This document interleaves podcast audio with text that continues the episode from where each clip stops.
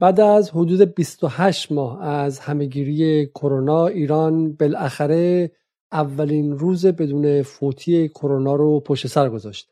این پیروزی بسیار مهمی برای یک کشور غیر غربی و غیر جهان اوله چه برسه برای کشوری که سالهاست زیر وحشتناکترین تحریم های ظالمانه آمریکاست و همه گونه فشار در دوره کرونا روش اومد و سازمان و صندوق تجارت صندوق, صندوق بینالمللی پول یا IMF از ایتای حتی 5 میلیارد دلار وام اضطراری به این کشور هم خودداری کرد.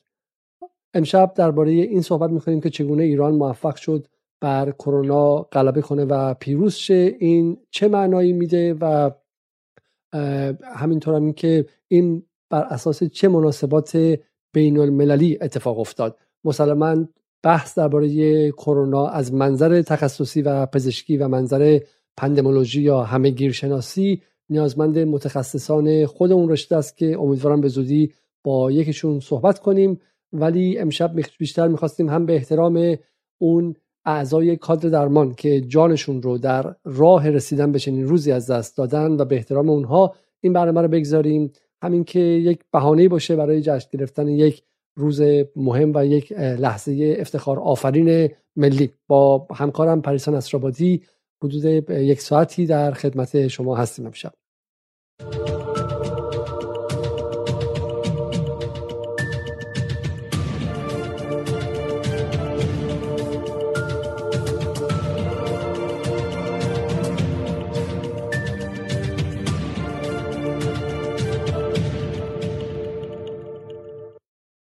خب فقط قبل از شروع تقاضا می‌کنم که برنامه رو حتما لایک کنید و چون خیلی خیلی دیگه دیر وقت تبلیغش کردیم کمی هم دیر وقت شبه و احتمالا بسیاری از دوستان اصلا از بودن این برنامه خبردار نشدن.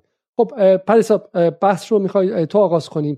به نظر تو اصلا خارج از همه حرفای تخصصی و غیره چه احساسی داری؟ تو در سوئد زندگی می‌کنی من در انگلیس زندگی می‌کنم و دیدن اینکه یک کشور که تا سالها پیش جهان سومی نامیده می‌شد تونسته به چنین جایگاهی برسه به چنین پیروزی برسه برای تو چه معنایی داره؟ خب من اول سلام می‌کنم به همه کسایی که دارن الان برنامه رو می‌بینن یا اینکه بعدا می‌بینن و میشنون. خیلی خیلی خوشحالم. یعنی واقعا دیروز که اولین توییت هایی رو در توییتر دیدم از بعضی از روزنامه نگاران و خبرنگارانی که اعلام کرده بودن ما امروز روز صفر کروناست و ما امروز هیچ گونه فوتی نداشتیم. یکی از واقعا می‌تونم بگم در این چند سال گذشته یکی از بهترین روزهای زندگیم بود به خاطر اینکه از شدت خوشحالی بابت اینکه به حال مردمی که انواع اقسام فشارها رو تو این سالا تحمل کردن و به حال در دوره کرونا هم بیشتر مردم دنیا به حال بهشون سخت گذشته اما قطعا به بعضی از مردم بیشتر سخت گذشته. یعنی مردمی که در جنوب جهانی زندگی می‌کنن با انواع فشارهای اقتصادی اجتماعی مصائب دیگه ای که به حال دامنگیرشون بوده از جنگ و ناامنی و انواع و اقسام بلایایی که به حال به شکلی به سرشون اومده از بلایای طبیعی تا غیر طبیعی. و خب مردم ایران هم با توجه به اینکه تو این سالها تحت فشار تحریم ها بودن تحت انواع اقسام مشکلات اقتصادی و معیشتی گریبانشون رو گرفته بود و به حال مجموعه این مصائب همه این شرایط رو خیلی خیلی سختتر می‌کرد و اون روزهای اول که هنوز واقعا مشخص نبود که داره چه بلایی به سر دنیا میاد برای هممون خیلی عجیب بود که داریم یک همچین تجربه ای رو از سر میگذرونیم. واقعا هیچ ایده ای نداشتیم که کی قرار این دوران تموم بشه و به تدریج این نگرانی ها بیشتر شد. برای اینکه دیدیم که واقعا این شیوع این بیماری خیلی زیاد در واقع خیلی خیلی گسترده تر از اون چیزیه که فکر می‌کنیم. از اون طرف هم برای مبارزه با این بیماری جهانگیر به نظر می اومد که خیلی ساده نیست که به سرعت یک واکسن و یک دارویی براش به حال کشف بشه که بشه باهاش مقابله کرد. و از طرف دیگه زمانی هم که واکسن ها شروع شدن به تولید شدن و به تولید انبوه رسیدن تمام نگرانیمون این بود که ایران با توجه به وضعیت تحریم ها چه بلایی به سرش خواهد اومد و چطور می‌تونه در واقع واکسن رو به موقع دریافت بکنه سرنوشت تولید واکسن داخلی چی میشه. و تمام اینها در کنار مجموعه ای از حملاتی که به نوعی میشه گفت از سمت مجموعی از رسانه ها و در فضاهای مجازی در شرایطی که اخبار داشت بمباران می‌کرد. انگار روان مردم ایران هم همزمان مورد هدف قرار داده بودند و آماج یک مجموعی از حملاتی بود که دائم انگار آمدانه داشتن. مردم حل می‌دادن به سمت یک شکلی از فروپاشی روانی. یعنی یک شکلی از حالا ناهماهنگی های داخلی رو یه طرف که هر کسی میومد یه صحبتی می‌کرد بحثا بعضا متناقض می‌شد یکی میومد حرف یکی دیگر رو رد می‌کرد و اینکه به هر حال ما یه ستادی داشتیم به اسم ستاد کرونا که قاعدتا باید یه سخنگویی میداشت. این سخنگو باید یک حرف واحدی رو یک نتیجه گیری و یک جنبندی رو میومد ارائه می‌کرد به طوری که بتونه افکار عمومی رو تا حد زیادی هم قانع بکنه هم آرام بکنه هم اینکه به حال از مجموعه ای از برنامه ها که در دستور کاره صحبت بکنه. ولی خب متاسفانه اینجوری نبود و حرف های متناقض و متفاوتی شنیده می‌شد از تریبون های مختلف. مقامات دولتی به جای اینکه نقش آرام کننده این روان مشوش جمعی رو بر عهده داشته باشن بیشتر داشتن دامن می‌زدن به نگرانی ها و از اون بدتر هم که رسانه های اپوزیسیون که حقیقتا میشه گفت که اینها مجموعه ای از جریاناتی هستند که جسد معاشن. یعنی واقعا در تیترها در عناوین مقالات در گزارش هایی که ارائه می‌کردن.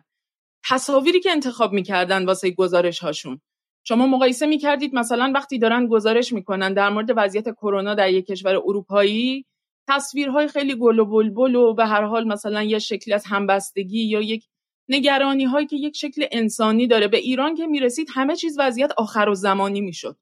تصاویر گورهای خالی نمی‌دونم تصاویر انسانهایی که واقعا انگار که روانشون کاملا از همدیگه گسسته شده و واقعا شرایط خیلی وحشتناکی بود و این جماعت به اصطلاح اپوزیسیون که حقیقتا چه به لحاظ سیاسی چه به لحاظ اخلاقی چه به لحاظ انسانی از هر جهت که حساب بکنید واقعا در مزیقه هستن. و واقعا این جماعت حقیقتا به نظر می رسید که انگار بعدشون نمیاد که در بهبهه این بحران کرونا واقعا این فروپاشی که دارن براش لحظه شماری می‌کنن اتفاق بیفته این فروپاشی اجتماعی رخ بده.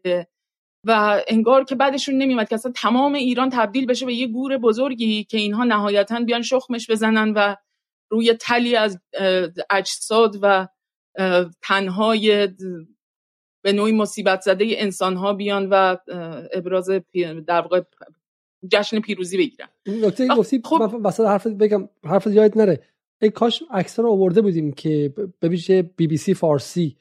چه اصلا انگار به لذت می‌رسید به جور لذت جسمی می‌رسید.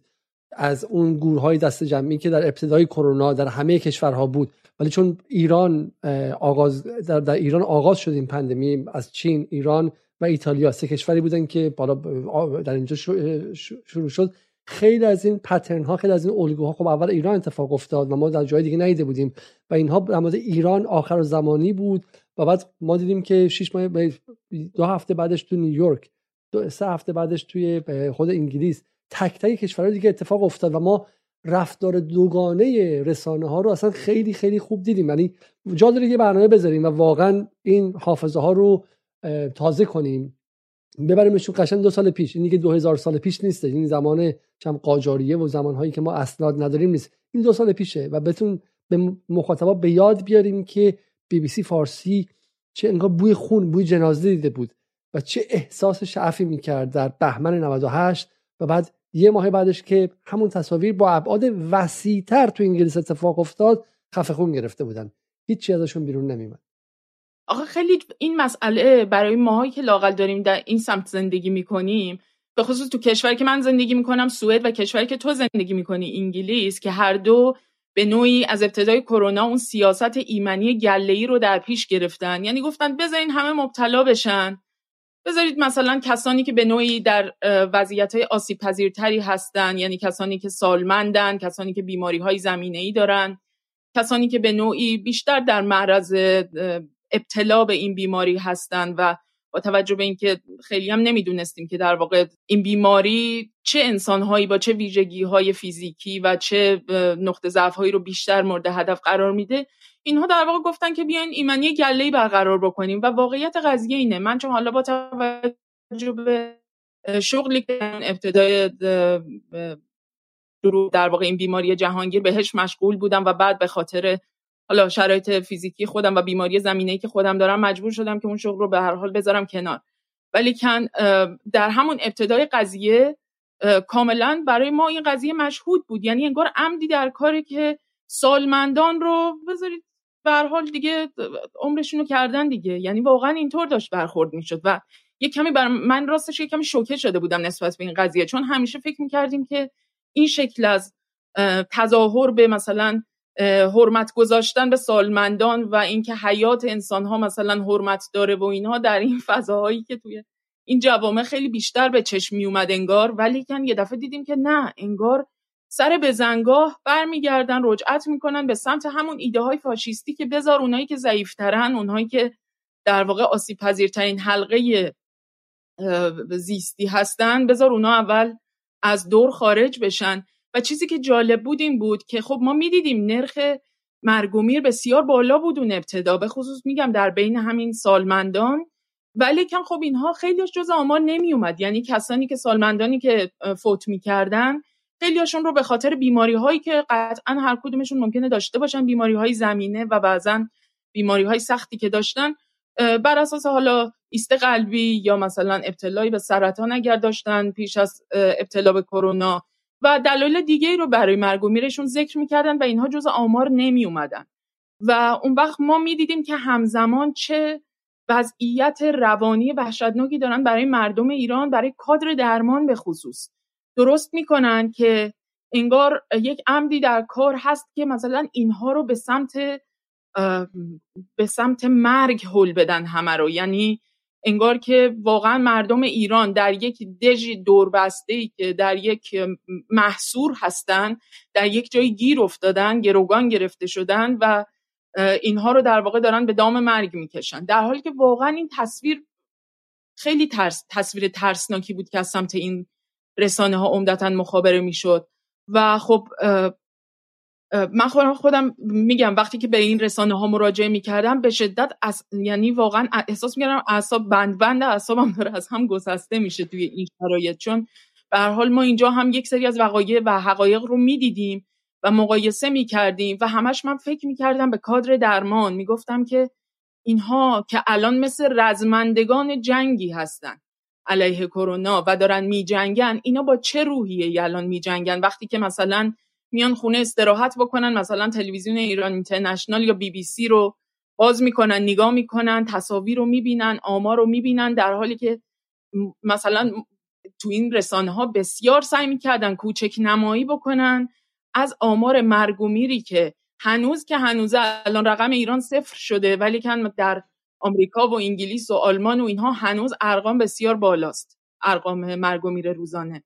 و این افراد در واقع با فکر می‌کردن که فقط در ایرانه که داره این اتفاق وحشتناک میفته اینی که میگم البته به این معنی نیستش که در ایران هم هیچ گونه ناکارآمدی یا مسئله نبود. نه در مورد کرونا هم مثل خیلی از مسائل دیگه از سهلنگاری ها و نمی‌دونم فساد و ناکارآمدی و بیمبالاتی و حتی حالا بحث دیگه که بعد بهش می‌رسیم بعدتر به حال تو ایران هم بود. ولی تو خیلی جاهای دیگه هم بود. تقریبا همه جا بود.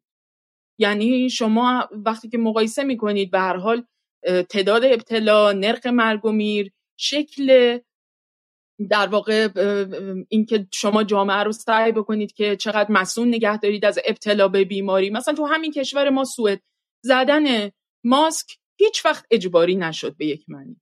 یعنی فقط در سطح یک سری در یه دوره هایی به عنوان یه توصیه هایی که مثلا تو مکان های عمومی توی اتوبوس یا توی قطار و تراموا یا مثلا زمانی که شما به بیمارستان مراجعه می‌کردید. اونجاها باید ماسک می‌زدید. در غیر این صورت در بسیار از فضاهای عمومی خیلی ها بودن که ماسک نمی‌زدن. من خودم ماسک می‌زدم مثلا اگر به جایی می‌رفتم احیانا در فضاهای عمومی و همه مثل کسی که انگار موجود غریبیه مثلا از فضا اومده نگاه می‌کردن و سعی می‌کردن اونا فاصلهشون رو از من حفظ کنن. انگار که مثلا من یه جای کارم ایراد داره.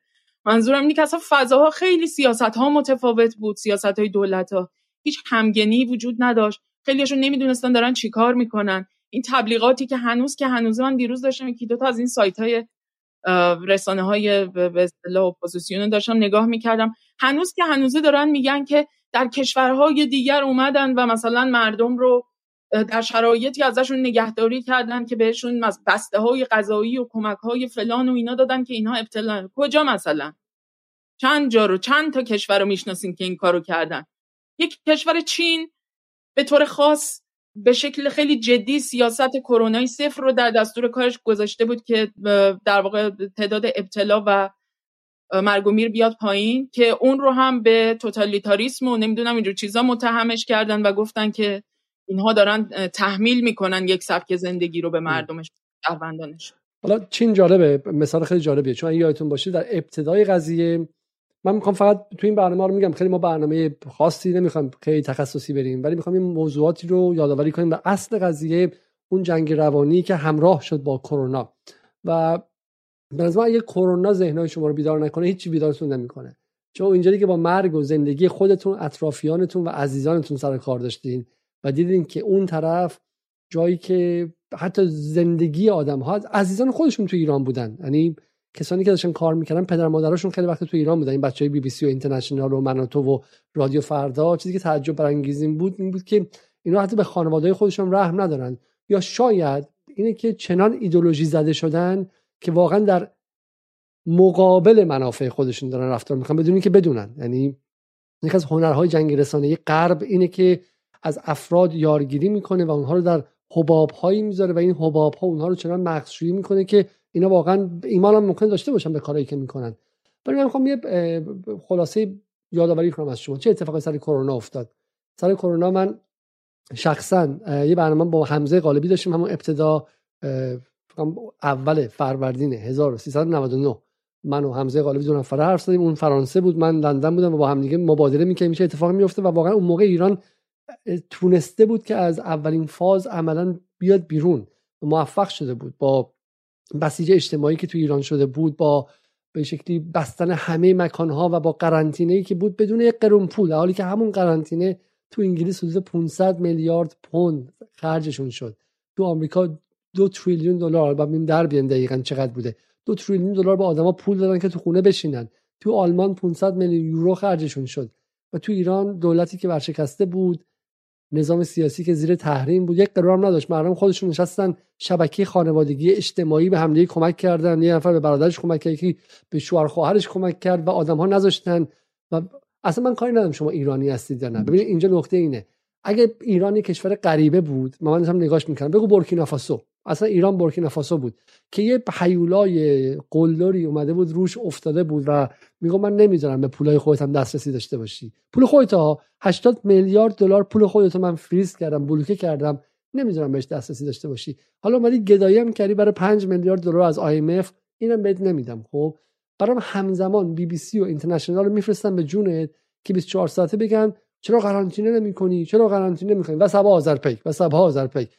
یعنی تو پولی نداری قرنطینه کنی. با چه پولی می‌خوای قرنطینه کنی؟ تو با آدما نمی‌تونی بگی که به دست فروش که نمی‌تونی بگی که بمون خونه قرنطینه باش از خونم بیای بیرون بهت شلیک می‌کنم. ولی من نه پول دولت چین رو دارم که بهت بدم نه پول دولت آمریکا رو دارم نه پول دولت انگلیس رو دارم. ببین چه اتفاقی افتاد.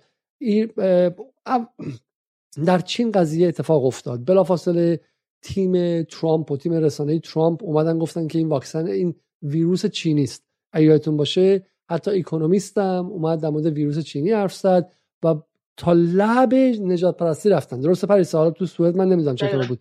تا خود لب نجات پرستی رفتن. یعنی یاد به قول معروف اون یلو, پرید یا خطر زرد مینداخت آدم رو در در قرن 19 هم. و بعد چین شد. بعد خورد به ایران. جای شما خالی. من واقعا کاش تو این برنامه می‌تونستم ضبط کنم و پخش کنم. حالا تو برنامه آتی خواهم کرد. من یک روز صبح بلند شدم توی انگلیس فکر کنم که بعد مثلا 20 24 5 فوریه یعنی بعد سوم چهارم اسفند بوده باشه.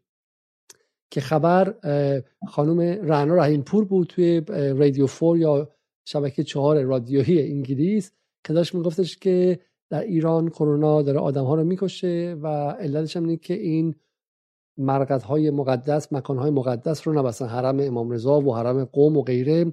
و, و بعد یه مثلا چهار نصف برنامه در مورد این بود که چطوری fundamentalism و بنیادگرایی دینی تو ایران داره آدم کشی می‌کنه خب؟ و اینا چون خیلی ذهنشون مذهبیه خیلی ذهنشون مقدسه اینها چیز نمی‌کنن. همون موقع همزمان بی بی سی یه نکته دیگر هم آورد که اینها از چین دانشجوها رو داشتن می آوردن و ببخشید پروازهای چین به تهران رو قطع نکرده بودن در حالی که می‌دونستن باید قطع کنن. خب یه نکته این بودش. بعد من همون موقع دوستانم تعریف می‌گفتن که ما از ایران دیروز اومدیم. گفتم خب بسیار خب اگه ایران مرکز کرونا چرا خود انگلیس پرواز نبسته؟ و هفته سه پرواز از ایرانی که مرکز کرونا بود به انگلیس داشت میومد اون موقع. دقت کنید. یعنی میگه که آن چیزی که برای خودت نمیپسندی بر دیگران نپسند. همون مسئله ای که اینها در مورد ایران بهش ایراد می‌گرفتن در مورد ایران بهش ایراد می‌گرفتن که چرا پرواز از چین رو نبستی خودشون پرواز از ایران رو نبسته بودن. پرواز از ایتالیا رو نبسته بودن. روزانه ده ها پرواز از چین ایران و ایتالیا وارد لندن می‌شد. همون موقع اخبار اومد که در لندن حدود 5000 مورد مثل این کشف کرده بودن. من دوستانم که یکیشون در حزب کارگر اون موقع کار می‌کرد و به کوربین نزدیک بود. گفتش که گفتش که در به قول معروف در جلسه اجلاس بهش میگن COBRA meeting. در جلسه COBRA که جلسه بالا سری و غیره هستش به دانشمندان به بوریس جانسون گفتن تا 500 هزار نفر کشته میشن. و جانسون گفته کارش میشه کرد. باید با همین ایمنی گله ای رفت. و این ایمنی گله ای دقیقا ریشه داشت در این نگاه نئولیبرال. نئولیبرالیسم میگه که اونهایی که قوی ترن زنده بمونن اونها هم که ضعیفن بمیرن. این چرت و پرتا مال ادیان و مال چپا و مال سوسیالیستا و مسیحیا و مسلماناست که دست یاری بدیم به ضعیفان نه طبیعت نئولیبرالیسم میگه جهان بر اساس جنگل و طبیعت ساخته شده. تو اقتصاد فقیر باید بمیره توی پندمی هم فقیر باید بمیره. خب اونایی که پول دارن برن چون برن خصوصی. و بوریس جانسون اصلا به این قضیه خیلی بعدا گفتن نگاه می‌کرد که بتونه تصفیه کنه واقعا. یعنی این پیرا سربار سیستم pension یا سیستم حقوق بازنشستگی اینا سربار سیستم درمانی هن. خلوت چه خود کشور؟ همون موقع که خودشون داشتن بحث می‌کردن که بذار 500 هزار نفر تو انگلیس بمیرن. بی بی سی فارسی و کارکنان بی بی سی فارسی تو انگلیسی مثل خانم رعنا رحیم پور عربده می‌زنن که به خاطر دین اسلام دارن مردم تو ایران می‌کشن. به خاطر انتخابات برای اینکه انتخابات کم نباشه دارن آدم ها رو می‌کشن خب؟ و من تعجب می‌کردم که تو انگلیس هیچ چی هیچ چیزی در مورد کرونا رایت نمی‌شد. من همون موقع منم مثل پریسا چون بیماری زمینه ای داشتم همون موقع من خودم قرنطینه‌مو شروع کردم. یعنی من قرنطینه‌مو از اول از 27 ماه فوریه شروع کردم از هفتم ماه اسفند. برای اینکه می‌دونستم که یک از دوستان من در که نزدیک بود به شماره ده اینجا نخست وزیری با اینکه از حزب محافظ کار بود. ولی گفتش که گفتش که بوریس جانسون زندگی تو رو حفظ نمی‌کنه. تو مسئول زندگی خودت خودتی. و اون زنش رو با خودش برد و بچه‌هاش برد. در یک شهرستان کوچیک در یک روستای کوچیکی بیرون از ارتباطات که ایزوله باشن. من هم وارد قرنطینه شدم و بعد شروع شد. بعد کشتارها شروع شد در انگلیس. دقیقا چیزی که همه پیش بینی می‌کردن. نتیجه که می‌خوام بگیرم از این چند دقیقه چیه؟ دقیقا لحظاتی که بی بی سی انگلیسی که قراری که مثلا رسانه معتبری باشه و فکر مردمش باشه تمرکز و نورافکن روی مسئله ایران انداخته بود و روی مسئله چین و داشت ماهیگیری سیاسی می‌کرد. علیه دو تا از دشمنانش دو تا از رقباش. تو خود کشورشون شرایطی داشت به وجود میومد که بعدا نتونستن کنترل کنن. کافی بود که بی بی سی انگلیس انگلیسی سه هفته قبل به جای دعوت از رعنا رحیم پور و لاشخورها و ماهیگیرهای اینجوری می‌رفت و روی مسئله کرونا و اینکه تعدادی که تو خود انگلیس کش شده برنامه میذاشت هزاران نفر تو انگلیس زنده مونده بودن. هزاران نفر زنده مونده بودن. یعنی دقیقا نکته اینه که وقتی که تو نگاه می‌کنی به کسانی که دارن در قالب این رسانه ها به نوعی خودشون رو بسیار وطن دوست نمی‌دونم عاشق مردم ایران نشون میدن. در عین حال تو می‌بینی که اینها در بدترین شرایطی که باید کمک بکنن اگر واقعا خیلی مردم رو دوست دارن اگر که خیلی واقعا به فکر این هستن که مردم در چه شرایطی به سر می‌برن خب تو شرایطی که می‌دونن تحریم ها از یک سمت به هر حال فشارش روی دوش مردم به خصوص دهک های پایین اقتصادی یعنی فرودستان اقتصادی. می‌دونن که وضعیت اقتصادی مملکت اوضاع احوال اصلا رو به راه نیست و فشارهای حداکثری هم همه چیز رو بدتر کرده. می‌دونن که خود همین این شرایط کرونا به هر حال یک وضعیت متفاوت و جدیدیه که ممکنه خیلی خیلی از دولت هایی که ممکنه آمادگیش هم داشته باشن و غافلگیر کردن. حالا چه برسه به شرایطی که ما همیشه با یه وضعیت به حال ملوک و توایفی و بلبچویی هم بعضا تو ایران تو وضعیت بحرانی مواجه میشیم و یه کمی طول می‌کشه تا اینکه متوجه بشن دقیقا باید چجوری این بحران رو مدیریت بکنن. و توی این شرایط به جای اینکه احساس همبستگی احساس اینکه به هر حال همه چیز بهتر میشه به هر حال این یک چیزیه که دامنگیر همه مردم جهان کم یا بیش به هر حال این یک وضعیتیه که داره داریم هممون تجربه می‌کنیم با فواصل دور و نزدیک در جغرافی های مختلف و هممون ازش متأثر هستیم.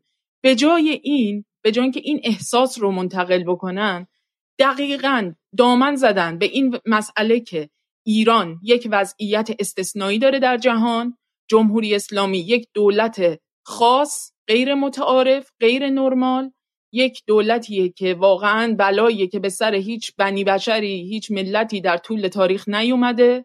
و این در کنار بیش اهریمنسازی از جمهوری اسلامی یک شکلی از استثناسازی برای این احساسی که مردم واقعا انگار مردم ایران تافته جدا بافته ای از بقیه مردم جهانن یا اینکه واقعا داره کرونا به یه شکل مثلا متفاوتی مردم ایران رو متاثر البته می‌کنه به خاطر بعضی هر کشوری رو با توجه به شرایط ویژش به شکل خاص خودش هم متاثر می‌کنه. ولی به این معنی که انگار در المپیک ستم دیدگان این مردم ایران هستن که قهرمان من مصیبت زدگی و بدبختی و نکبت و ادبارن. این واقعا هیچ کم از نوعی از جنایت نداشت. یعنی وقتی که ما ما زیاد راجع به این بحث جنگ شناختی و جنگ روانی و اینا صحبت می‌کنیم. اینها حقیقتا دستگاه شناختی آدم ها رو مختل کرده بودن. یعنی تو شرایطی که حتی بحث این شده بود که آقا جان یه سری واکسن هم به حال داره ساخته شده و کم کم دارن کشورها شروع می‌کنن که واکسن ها رو با هم دیگه تبادل بکنن سهیم کنن کشورهای دیگر رو. در قالب همکاری هایی که بین کشورهای جنوب جهانی شکل گرفته از سالیان قبل حالا دارن اینا با همدیگه یه تبادلاتی می‌کنن که مثلا تو مراحل سوم کارآزمایی بیان با همدیگه شریک بشن از واکسن ها زودتر استفاده بکنن زودتر به تولید انبوه برسوننش. اینها دست در دست حالا یه جناهی در ایران که در موردش صحبت می‌کنیم که اونا حالا دلایل خود دیگری داشتن بابت این قضیه ولی کن اینها همزمان شروع کردن در مورد اینکه واکسن چینی آب مقطره واکسن روسی اثر بخشی نداره واکسن نمی‌دونم داخلی مثل نمی‌دونم شروع کردن به مثل مستعان و نمی‌دونم این پروژه های این چنینیه و اثر بخشی نداره و شما محروم کردید ملت رو از واکسن های مدرن و درست و حسابی که حالا الان خوشبختانه نمردیم و زنده موندیم. دیدیم که در ایران به حال مرگ و میر به صفر رسید ولی کن تولید کنندگان واکسن فایزر و مدرنا و جانسون جانسون و باقی هنوز ده ها نفر مرگ و میر رو دارن گزارش می‌کنن. تا اگر درست گزارش بکنن بذار پس ببینیم این موضوع چیه؟ پس پس ببینیم یه بخشی گفتیم که از اگه می‌خوام حافظه رو زنده کنیم. به یاد بیارید که دو سال و چهار ماه پیش این روزها به ما می‌گفتن که این آخوندا چون مذهبی هن، چون مغزشون چه می‌دونم فقط خرافات اینا دارن مردم می‌کشن یه خوره به خاطر اینکه قوم رو نبستن و مشهد رو نبستن و اینها اینا جون به جون شمولی برن زیارت کنن. بعدم می‌گفتن که چه می‌خواستن انتخابات تعدادش زیاد باشه. برای براشون مردم مهم نبود. برای همین هم دیر گفتن. با چین هم روابطشون خیلی خوبه. داشتن آدم ها رو هم می آوردن و چین هم نبستن. خب منفعت ماهان بود و اینها. یه مسائلی بود از چین چی می‌خواستن بیارن غیر و اینها. یعنی رو همه نقاطی که عدم اعتماد بودش بین دولت و ملت سوار شدن. برای اینکه یک لحظه امرجنسی یک لحظه اضطراری اون رو به جای اینکه به عنوان یک امر اضطراری نگه دارن و بذارن که ما حداقل یه نقطه بگیم که همدلی داریم با هم دیگه. ما دعواهم به کنار. الان یه تراژدی اتفاق افتاده که ما باید با همدیگه دوست باشیم. ما با همدیگه باید کمک کنیم. چرا این تراژدی مهمه؟ نه به خاطر اینکه حالا ایران گناه داره اینا. نه. اصلا این تراژدی اگه تو ایران حل نشه بعدا به خود کشور شما میاد. یعنی این پندمی یک امر جهانی است و پاسخ جهانی می‌خواد. برای همین به برابری نیاز داره.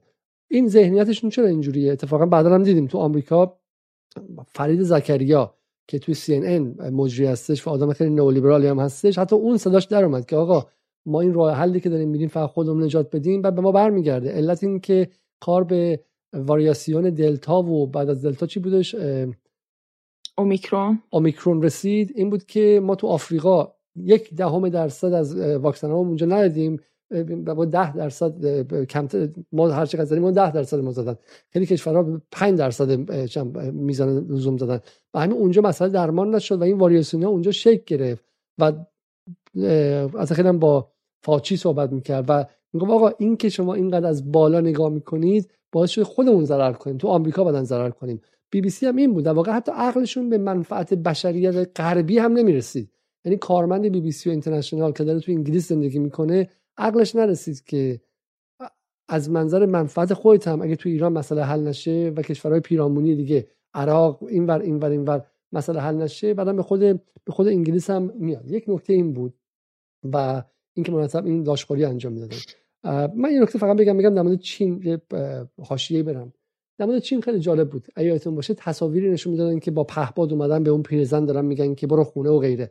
که بعدا معلوم شد در جاهای دیگه هم بود. در اسپانیا می اتفاق افتاده بود و غیره.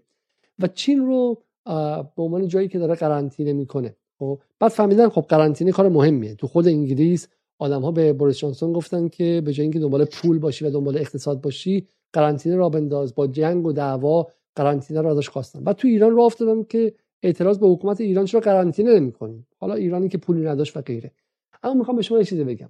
تازگی من داشتم بی بی سی انگلیسی رو دنبال می‌کردم. بی بی سی فارسی که حالا یه توله کوچولویی که زائده از بی بی سی انگلیسیه. ولی بی بی سی انگلیسی که رسانه رسمی ناتو تازگی ها به چین حمله شدیدی کرده که شما قرنطینه می‌کنید شما الان بدبخت میشین شانگهای قرنطینه کردین غیره.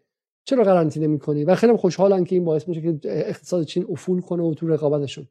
خب آقا برای اینکه تو چین جون آدما مهمه. چین که آمریکا نبود که یه دفعه مثلا یه میلیون نفر کشته بشه توش. انگلیس نبود که چه می‌دونم سر خورده هزار نفر کشته براش مهم نبود. در چین مسیری رفتن که اتفاقا آدما کشته نشن. شما بهش میگین توتالیتاریسم. شما اومانیستید یعنی انسانگرایید. بعد اینجوری توی آمریکا آدما رو کشتید به ویژه فقرا رو کشتید. و تو آفریقا هم سعی داشتین آدما رو بکشین با هیچ گونه کمکی نکردن در مورد واکسن ها.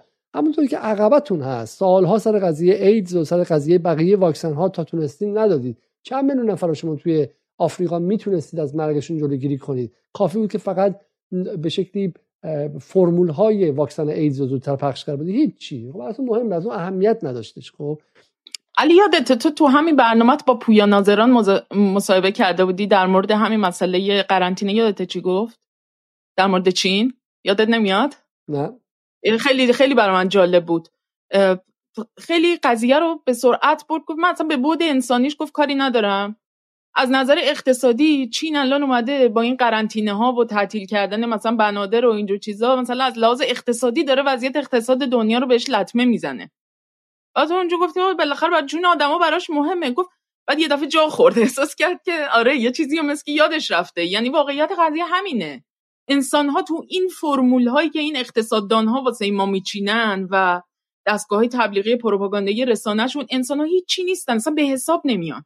قاره آفریقا اصلا واسه ایران اینترنشنال و بی بی سی و اینا اصلا مهم نیست که چند درصد مردم اونجا الان واکسن زدن. که الان بعد از گذشت نزدیک سه دو سال و اندی 16 درصد از کل آفریقا واکسن بیشتر نزده. اونم به خاطر اکثرش هم خیلی از واکسناش تازه اهدایی از روسیه و نمی‌دونم چین و سهمیه کوواکس و اینا بوده که به زور از آمریکا گرفتن.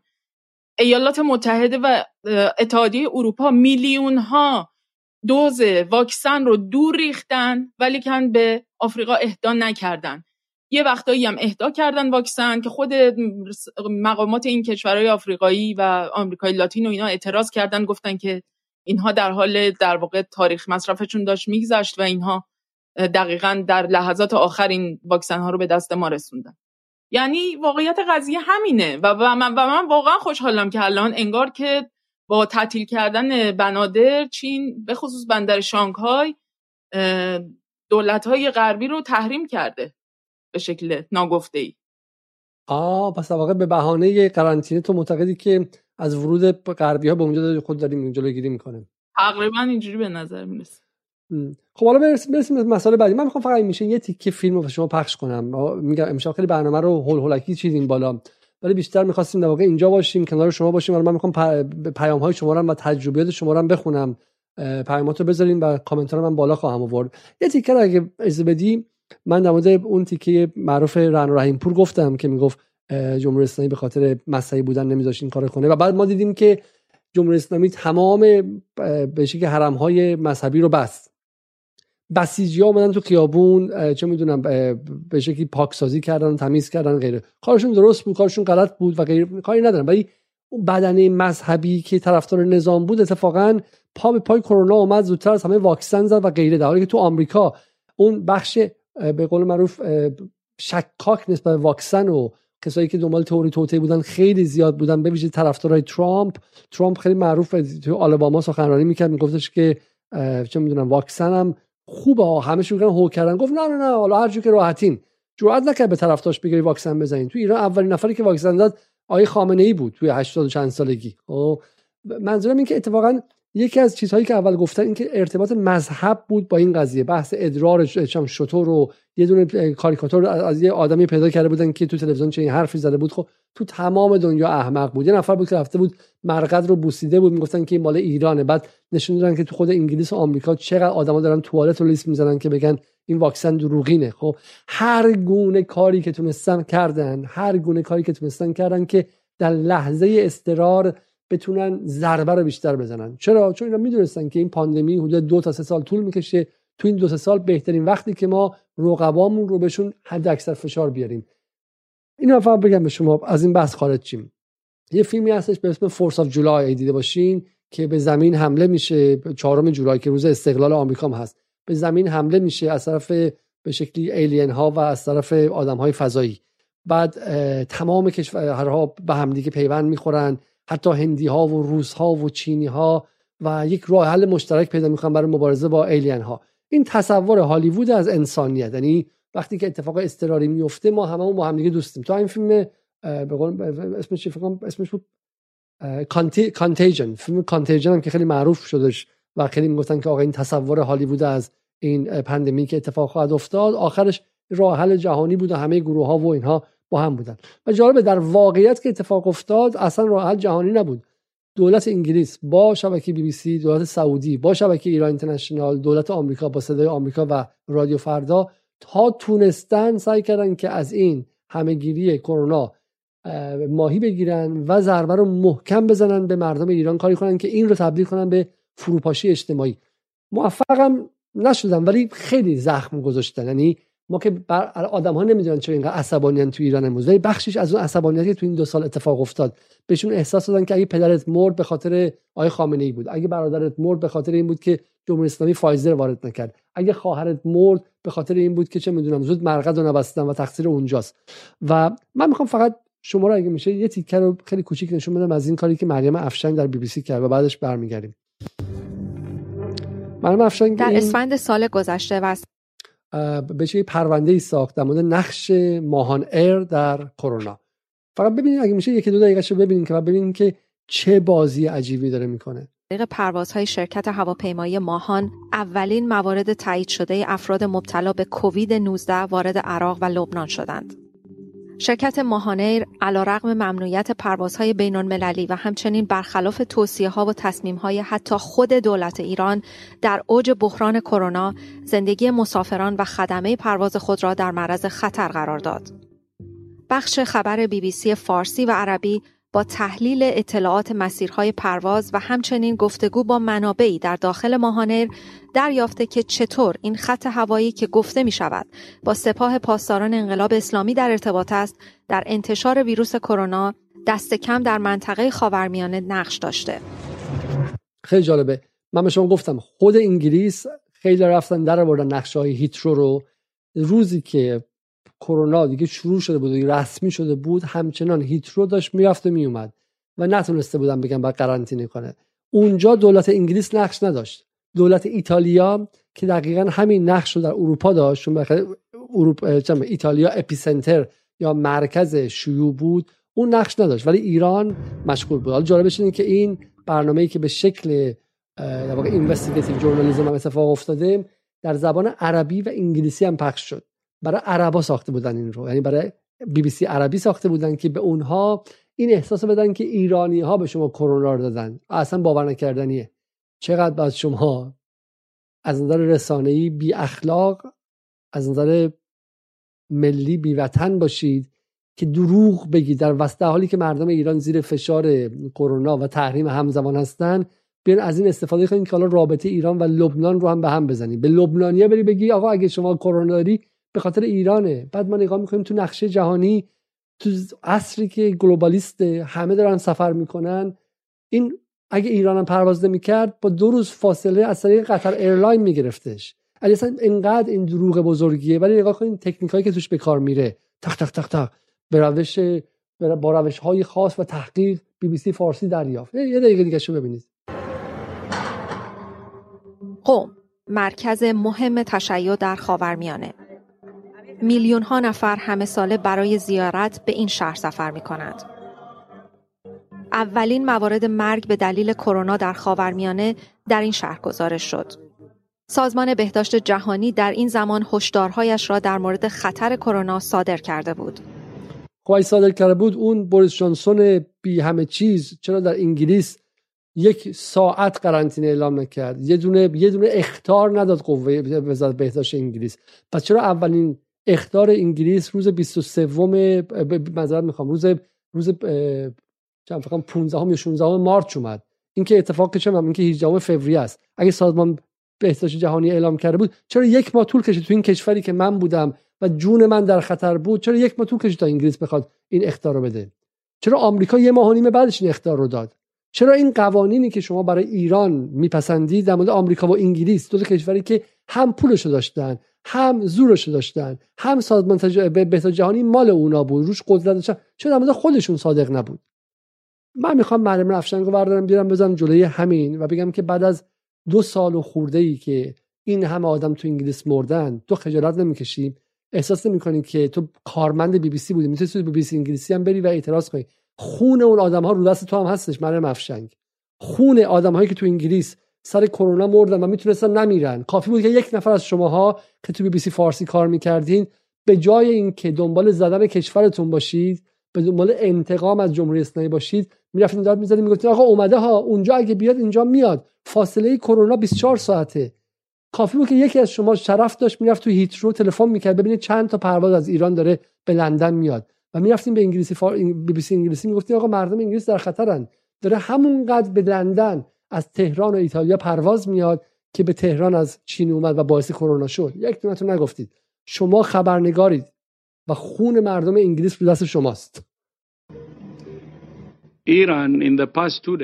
ایران در دو روز گذشته 18 مورد ابتلا و 5 مرگ نه 4 مرگ داشته. این خیلی نگران کننده است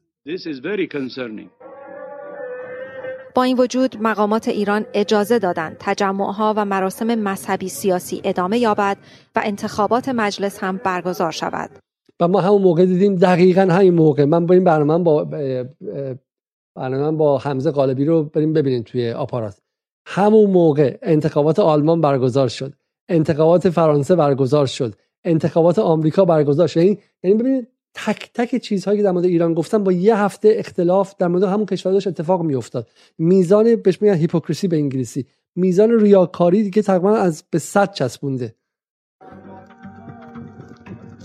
ظرف چند روز ایران به کانون شیوع ویروس کرونا در منطقه تبدیل شد.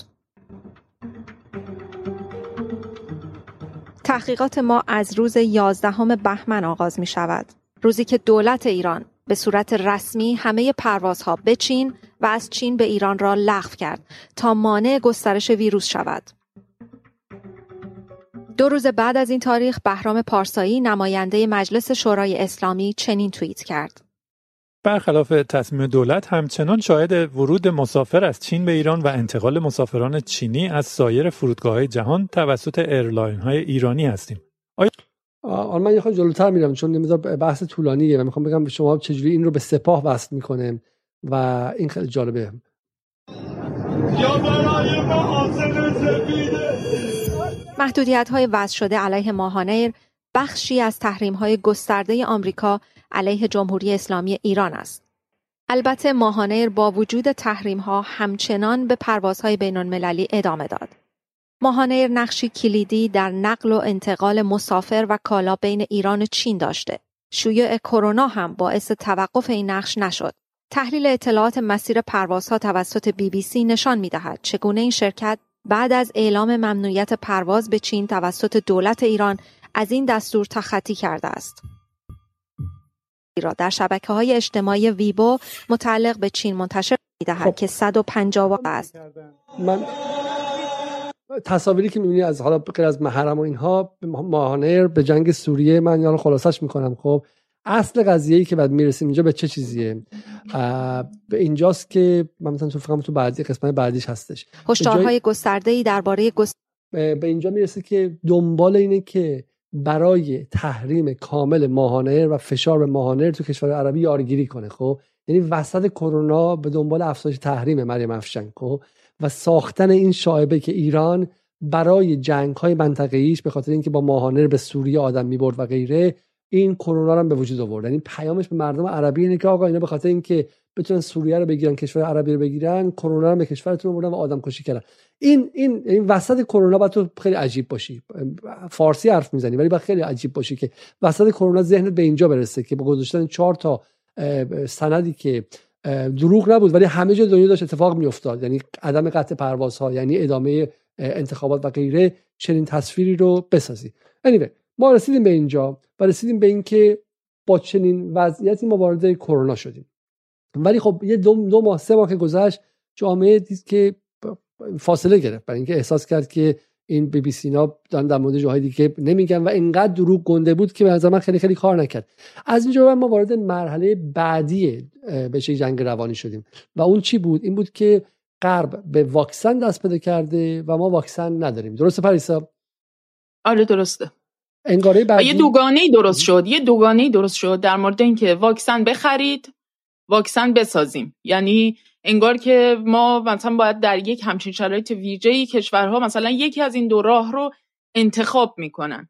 نه اینکه در واقع نگاهشون به این باشه که ساختن واکسن رو به عنوان یه استراتژی یکی از ستونهای امنیت یک کشور به عنوان یکی از ستونهای در واقع به حال کشوری مثل ایران اونم که انستیتو پاستور ایران 100 ساله است. یعنی 100 سال سابقه اینو داره که در کار واکسن سازی و ایجاد ایمنی جمعی و اینجور چیزا داره کار می‌کنه و تلاشایی هم انجام داده که خود ماها خود ما از با انسیتو پاستور و واکسن فلج اطفال و باقی واکسن هایی که از زمانی که به دنیا اومدیم تو مراحل مختلف تولید کرده بود و اینها تبدیل شدیم به این آدمایی که الان به حال رسیدیم به این سن و سال و از بسیاری از بیماری هایی که ممکن بود ما رو از پا در بیاره به هر حال جستیم. و خیلی عجیب بود فضای عجیبی بود که یه دوگانه درست شده بود که انگار دولت ها یا باید واکسن بخرن یا اینکه واکسن بسازن. و اینجوری تصویر می‌شد که انگار الان واردات واکسن معطل شده برای اینکه ما می‌خوایم توی ایران واکسن داخلی بسازیم و می‌خوایم مثلا یک قدمی برداریم در راستای تولید داخلی و ملی. در حالی که چنین چیزی نبود. یعنی اصلا چنین دوگانه ای اساسا بی اعتباره تو اون شرایط طبیعتا بعضی از دولت ها شرایطش و زیرساختش و نمی‌دونم پروژه های پژوهشی که از قبل از دوره‌ای که مثلا سر سارس و ویروس های مشابه کووید 19 پژوهشهایی در موردش انجام داده بودن از جمله چین و بعضی از کشورهای غربی اینها زودتر شروع کردن بعضی از پروژه ها رو. ولی به طور همزمان کشورهای دیگه هم بودن که از لحاظ پزشکی اینها در وضعیتی هستن که کاملا توان رقابت به لحاظ بنیه علمی رو دارن. حالا درسته که ممکنه نتونن به اون حجم تولید انبوه بکنن اون واکسن ها رو در مدت کوتاهی. ولی کن این که بتونن این پروژه ها رو تعریف بکنن واقعا یه مسئله کاملا اقلانی و گره خورده به مسئله امنیت هر کشوریه. کمان که کوبا به عنوان کشوری که 60 سال زیر تحریمه اون هم به طور موازی شروع کرد پروژه پژوهش و کار در مورد ساخت واکسن رو ایران هم به درستی این کار رو انجام داد و اون موقع من یادمه وقتی که صحبت از این می‌کردین که بابا جان شما مثلا به یک روزنامه نگاری من اعتراض کردم که این چه حرفی که شما می‌زنید که این مثلا انسیتو پاستور ازش یک کاریکاتوری درست می‌کنید که انگار در, توانش نیست واکسن بسازه. این چه حرفیه که شما می‌زنید؟ شما نمی‌شناسید انستیتو پاستور چه نهادیه چه سابقه داره چه تاریخی داره. با تولیداتش آشنا نیستید با کارهایی که انجام داده. ما بابا جان ما هممون یادش هست. یادمونه دیگه فل واکسن ریشه‌کن شدن فلج اطفال رو انستیتو پاستور انجام داده. خب این واقعا یک شکلی از خود حقیر پنداری و یک شکلی از به نوعی میشه گفت خود ناچیزنگاریه که تا یه حدیش هم محصول همین پروپاگانداییه که این رسانه ها درست کردن. یعنی اینها جوری تصویر کردن که گویا در ایران چون هیچی سر جای خودش نیست در نتیجه ایران اصلا غلط می‌کنه که میگه من می‌خوام واکسن بسازم. ایران اصلا در حدی نیست که بخواد واکسن بسازه. ایران چه کار است در نظام بین الملل که بخواد واسه خودش واکسن تولید بکنه.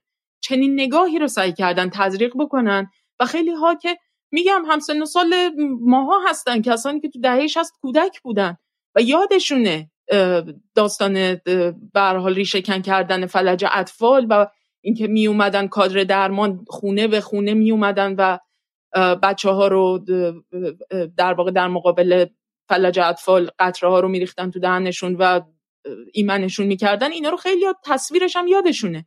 ولی که انگار که حافظه یه ملت و اینا داشتن پاک می‌کردن که بیان با کاریکاتور کردن و کارتون کردن از یک سری توانایی ها و ظرفیت هایی که وجود داره این دوگانه رو بهش دامن بزنن. البته این دوگانه تو در داخل در واقع به یه شکلی به اشتباه بهش دامن زده می‌شد ولی کن این رسانه ها هم خیلی درش نقش داشتن در پررنگ کردن یه طرف قضیه. در حالی که این دوتا باید همگام با همدیگه پیش می‌رفت. یعنی ایران باید به محض اینکه توانایی اینو داشت که بتونه از جایی کشوری واکسن وارد بکنه باید این کارو می‌کرد. کما اینکه به هر حال اقداماتی هم تو این زمینه داشت انجام می‌شد و از طرف کشورهایی هم که مثل چین که اصلا به ایران و کشورهای دیگه مثل ترکیه و امارات چین همون در واقع زمستان 2000 سال 99 پیشنهاد کرد که در فاز سوم کارآزمایی بالینی واکسن های چینی سینوفارم و سینوواک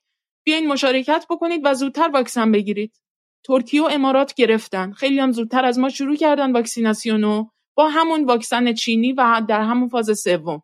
ایران هم داشت همزمان با کوبا یعنی انسیتو پاستور و مؤسسه در کوبا داشتن با هم دیگه روی یک واکسن مشترک هم کار می‌کردن. ولیکن در ایران هم یک جناهی که بر سر کار بودن اینها هم به نوعی میشه گفت که بخشی از سلامت مردم و امنیت جانی مردم در برابر این ویروس رو اینها هم به یه نوعی گروگان گرفتن. برای اینکه یک سری به هر حال پروژه های سیاسی خودشون رو جلو ببرن این کارو کردن. حالا به هر حال در مورد این مسئله کرونا و ساختش و اینکه چه بخش خصوصی نمی‌دونم کمپانی ها و مؤسسات دیگری که تو, تو این پروژه ها دخیل بودن کسایی که داوطلب واردات واکسن شده بودن جریاناتی که به هر حال گروه های مختلفی که business داشتن می‌کردن حول این قضیه و در دولت هم شریک بودن. منفعت اقتصادی داشتن تو این قضیه سنگ اندازی می‌کردن. یک نمونه‌ش هم این بود. واکسن مشترک ایران و کوبا خیلی زودتر می‌تونست در واقع مرحله سوم کارآزمایی بالینی شروع بشه و خیلی زودتر به تولید انبوه برسه. ولی کن به هر حال اتفاقی که افتاد ما دست کم اونجوری که تونستیم از طریق رسانه ها دنبال بکنیم اینجوری شد که واکسن پاستوکووک رو عقب انداختن تولیدش رو برای اینکه حالا مثلا یکی دیگه از واکسن ها فکر می‌کنم برکت بود اون مثلا زودتر تولیدش شروع بشه. و رقابت های این چنینی هم اتفاق افتاد و به هر حال میگم ما امروز خیلی خوشحالیم که به هر حال صفر شده کرونا ولیکن شاید می‌تونستیم زودتر به این نقطه برسیم. یعنی اون افسوسی که از از دست رفتن اون جان آدمایی که به حال از بین رفتن و خانواده هایی که داغدار شدن عزیز از دست دادن این هم به هر سر جای خودش باقیه به حال. این نکته نکته مهمیه. قبل از ادامه ما می‌خوام حدودا یه فقط یه 20 دقیقه دیگه برنامه ادامه بدیم. ولی دیگه واقعا قول دادیم که زیر 90 دقیقه برنامه رو تموم کنیم. قبلش اولا می‌خوام که برنامه رو like کنید چون دوستان دیگه هستن که برنامه به دستشون نمی‌رسه و شما اگر like کنید می‌تونید ببینن. و تا شما برنامه رو like می‌کنید من یک از کامنت ها رو می‌خونم. آقای سیاوش میگه که آیا علیزاده و مهمان برنامه دارن سنگ ایران رو به سینه می‌زنن و از بیرون گود میگن لنگش کن. سوال بهش اگه خوب بود چرا این ورید و این نوع صحبت کردن؟ یکم از شکم سیری زندگی در غرب و اصلا ایشون داره توییت کامنت باران می‌کنه و کلا میگه من با این مشکل دارم که بگی لنگش کن از سلبریتی تا سیاست مدار از شاهزاده تا خبرنگار. ببینید خیلی واضح اصلا میگم ایران به فرض کشوری نبود که من توش به دنیا آمده بودم. پریسا توش به دنیا آمده و بزرگ شده بودیم ما توش و وامدارش بودیم. اصلا به این یه کشوری که میگم اسمش مثلا بذاریم بورکینافاسو اسمش بذارید چه می‌دونم اندونزی. یه کشوری که نگاه می‌کنید که توانش توان متوسطیه. و بعد نگاه می‌کنید که سیاست های بهداشتیش خدماتش از کشورهای جهان اول بدتر نبوده. از آمریکا و انگلیس بدتر نبوده. ببینید شما وقتی که آمریکا و انگلیس رو با ایران مقایسه می‌کنید نمی‌تونید بیای مثلا چه می‌دونم جای درجه یک توی نیویورک رو مقایسه کنید با سیستان بلوچستان. نه ما داریم کلیتش رو میگیم خب؟ ما داریم بر اساس آمار و ارقام داریم میگیم وقتی تو ایران مشکل پیش اومد توزیع ماسک در ایران چطور بود؟ توزیع ماسک در انگلیس چطور بود؟ توزیع الکل در ایران چطور بود؟ توزیع الکل در انگلیس چطور بود؟ حالا انگلیس خیلی موضوع جالبیه چون انگلیس به خاطر اینکه در این چند دهه نئولیبرالی شدن تمامی صنایع رو از خودش دور کرده و همش خودش رو بسته کرده به واردات از گذر... از آجاهای دیگه در چند هفته اول اتفاقات عجیبی تو انگلیس افتاد. ماسک نداشتن بزنن الکل نداشتن بدیهیات نداشتن ونتیلاتور که هیچی خب؟ یعنی انگلیس از دو ماه تبدیل شد به کشور جهان سوم. و بعد شما شاید نمی‌دونید اخبار جهان رو. یعنی شما اگه فقط 24 ساعت بی بی سی گوش کنید به این حرفا رو می‌زنید. اصلا من ایرانی نه. من نگاه می‌کنم ایران تو این جدول جدول خیلی جدول مهمیه. تو این جدول یه کشوریه که نه جایی استعمار کرده تا حالا تو این 200 سال گذشته. وقتی میگیم کشور جهان اول مثل آمریکا و انگلیس این چی؟ یعنی دزد. مثل اینکه شما بگی آقا یه خانواده بالا شهری رو نشون بدی تو الهیه. بگی آقا این مثلا برای بچهش کمتر گذاشته تا یه خانواده مثلا پایین شهری تو مثلا چند میدون خراسون. خب یکیش هم اینه که اون بالا شهری که به اون نقطه برسه تو الهی خون داشته باشه از جیب خیلی زده کلی چه می‌دونم مالیات نداده کلی به شکلی حق مردم رو خورده و غیره و حق خانواده خودش هم خورده. این خب دیگه دو برابر حساب میشه. اون بدون خراسونی که آدم مظلومیه که چم سر کار رفته کارفرما به حقش نده اون حالا حق بچه‌ش هم نده دیگه توانش اونقدر زیاد نبوده. آمریکایی که 300 سال همه جا 100 سال داره همه جا رو میچاپه. انگلیسی که 300 سال داره همه جا رو میچاپه توقع داری که آقا تو که از هندوستان دزدیدی از آفریقا دزدیدی از ایران دزدیدی. حتی واسه مردم خودت خرج کن. بعد می‌بینی که نه سیستم درمانیشون به مردم خودشون هم رحم نداره. خب این اتفاق عجیبی که تو انگلیس افتاد در این چند ماه. و این ما نمیگیم همه جهان دیدن. یکی اتفاقات عجیبی که توی انگلیس افتاد و بی بی سی فارسی در موردش خفه خون گرفته بود و برای همین هم که شما تو ایران نمی‌دونید. خب من تعجب می‌کنم در این دوره ای که Google Translator وجود داره. یه خود چشماتون رو باز کنید. آقای سیاوش یه بخونید. مثلا یه اتفاق خیلی جالبی بود و اونم این بود که آقای بوریس جانسون بعدا معلوم شد که حدود 22 میلیارد دلار رقم کمی نیستش 22 میلیارد دلار تو انگلیس هپلی هپو شد. تو ایران هم گفتن که برکت خورده و برده. من می‌خوام بگم که برکت چقدر خورده؟ آقا اصلا برکت من من هم من هم پریسا جفتمون به خصوصی سازی و اینا اعتقاد نداریم. خب دستمون بود می‌گفتیم فقط انیس پاستور باشه. اصلا واسه چی برکت باشه؟ به همین سادگی. آقای مخبر و صدات فرمان اجرایی و اینا شفاف نبودن ما ما طرفدار انست پاستوری طرفدار دولتی شدن همه چیز هستیم. از صفر تا صدش. خب برای همین برکت و گردن ما نندازیم. ولی من می‌خوام بدونم برکتی که اینقدر شما سرش اربده زدین مخالفان ایران مخالفان جمهوری اسلامی این سر سرش اربده زدن چقدر بود؟ به خاطر اصلا منفعت بود دیگه. حالا من فکر نمی‌خوام منفعت بود. من فکر می‌کنم که رفتن مثلا چه می‌دونم یه چیزی رو کنن و خیلی مثلا دستاورد بزرگی داشته باشن موفقم نشدن و در وهله اول و جایی به اون زمانهایی هم که گفتن نبودن هزینه‌اش هم دادن تو جامعه هم چه می‌دونم فوشش خوردن خب؟ ولی من می‌خوام اینو مقایسه کنید شما با این آماری که در اینجا در میاد. این مال من نیست مال نیویورک تایمز خب؟ میگه waste negligence and chronism inside Britain's pandemic spending. اطلاف نگلیجنس رو چی ترجمه می‌کنیم پریسا؟ بیموبالاتی بیموبالاتی و کرونیزم. احمال. رفاقتی سازی دیگه مثلا سرمایه‌داری آره. رفاقتی میگه. اطلاف اهمال و سرمایه‌داری رفاقتی. درون بودجه پندمی در انگلیس. خب اینجا ببینید شما میگه 22 میلیارد دلار 19 میلیارد پوند 22 میلیارد دلار رو اینا برای خرید ساخت ونتیلاتور رو اینها بوریس جانسون داد. فقط 11 میلیاردش به کمپانی هایی رفت که مستقیما دوستان بوریس جانسون یا حزب محافظه کار بودن. 11 میلیارد. یعنی یعنی دقیقا نصف پولی که رفت پول عظیمی ها. 22 میلیارد. تقریبا معادل مثلا فروش نفت یک سال ایران تو دوره تحریم ها. کم پولی نیستش. 22 میلیارد دلار پول عظیمیه. کل به شکلی این برگزیت رو با این دروغی که ما سالی چه می‌دونم ما ماهی 300 میلیون دلار 300 میلیون پوند اضافه میاریم به NHS انجام دادن. 22 میلیارد 11 میلیاردش رفته تو جیب رفقاشون. کجا بودین شما اون موقع؟ مریم افشین کجا بود؟ رعنا رحیمپور کجا بود؟ بی بی سی فارسی کجا بود؟ جمال موسوی کجا بود؟ ایران اینترنشنال که تو لندنه کجا بود؟ خب همشون نبودن. خب سطح فسادی که سر کرونا تو انگلیس اتفاق افتاد جمهوری اسلامی رو به پاک دست در این حکومت نه منطقه جهان تبدیل می‌کنه. یعنی انقدر بوریس جانسون سر کرونا خورد و رفقاش خب اصلا باور نکردنی بود. طرف مقابلم که سر کرستارمر بود خفه خون گرفت. برای اینکه گفتن که موضوع موضوع امنیت ملی است. وقت پرداختن بهش نیستش. الان بهتری که ما این 22 میلیارد رو مصرف کنیم. ولی نذاریم کسی کشته شه در این وضعیت. خب برای همینم گرفتن. منظورم این که این انگارها با مغز شما که بازی می‌کنه حالا من که لندنم الان چی بگم؟ می‌خوام منم بپیوندم به چیز آی سیاوش خب؟ الان درد شما چیه؟ درد شما این چیه؟ اینه که من و پریسا در این بازی خود تحقیری با شما و پنتاگون و CIA و وزارت خارجه انگلیس و دولت بی بی سی همراهی نمی کنیم خب؟ حالا ما همراه جمهوری اسلامی هستیم. هر چی خواستی می‌تونی بگی. 85 میلیون مردمی که یا رو دستشو گذاشته رو گردنشون داره خفشون می‌کنه.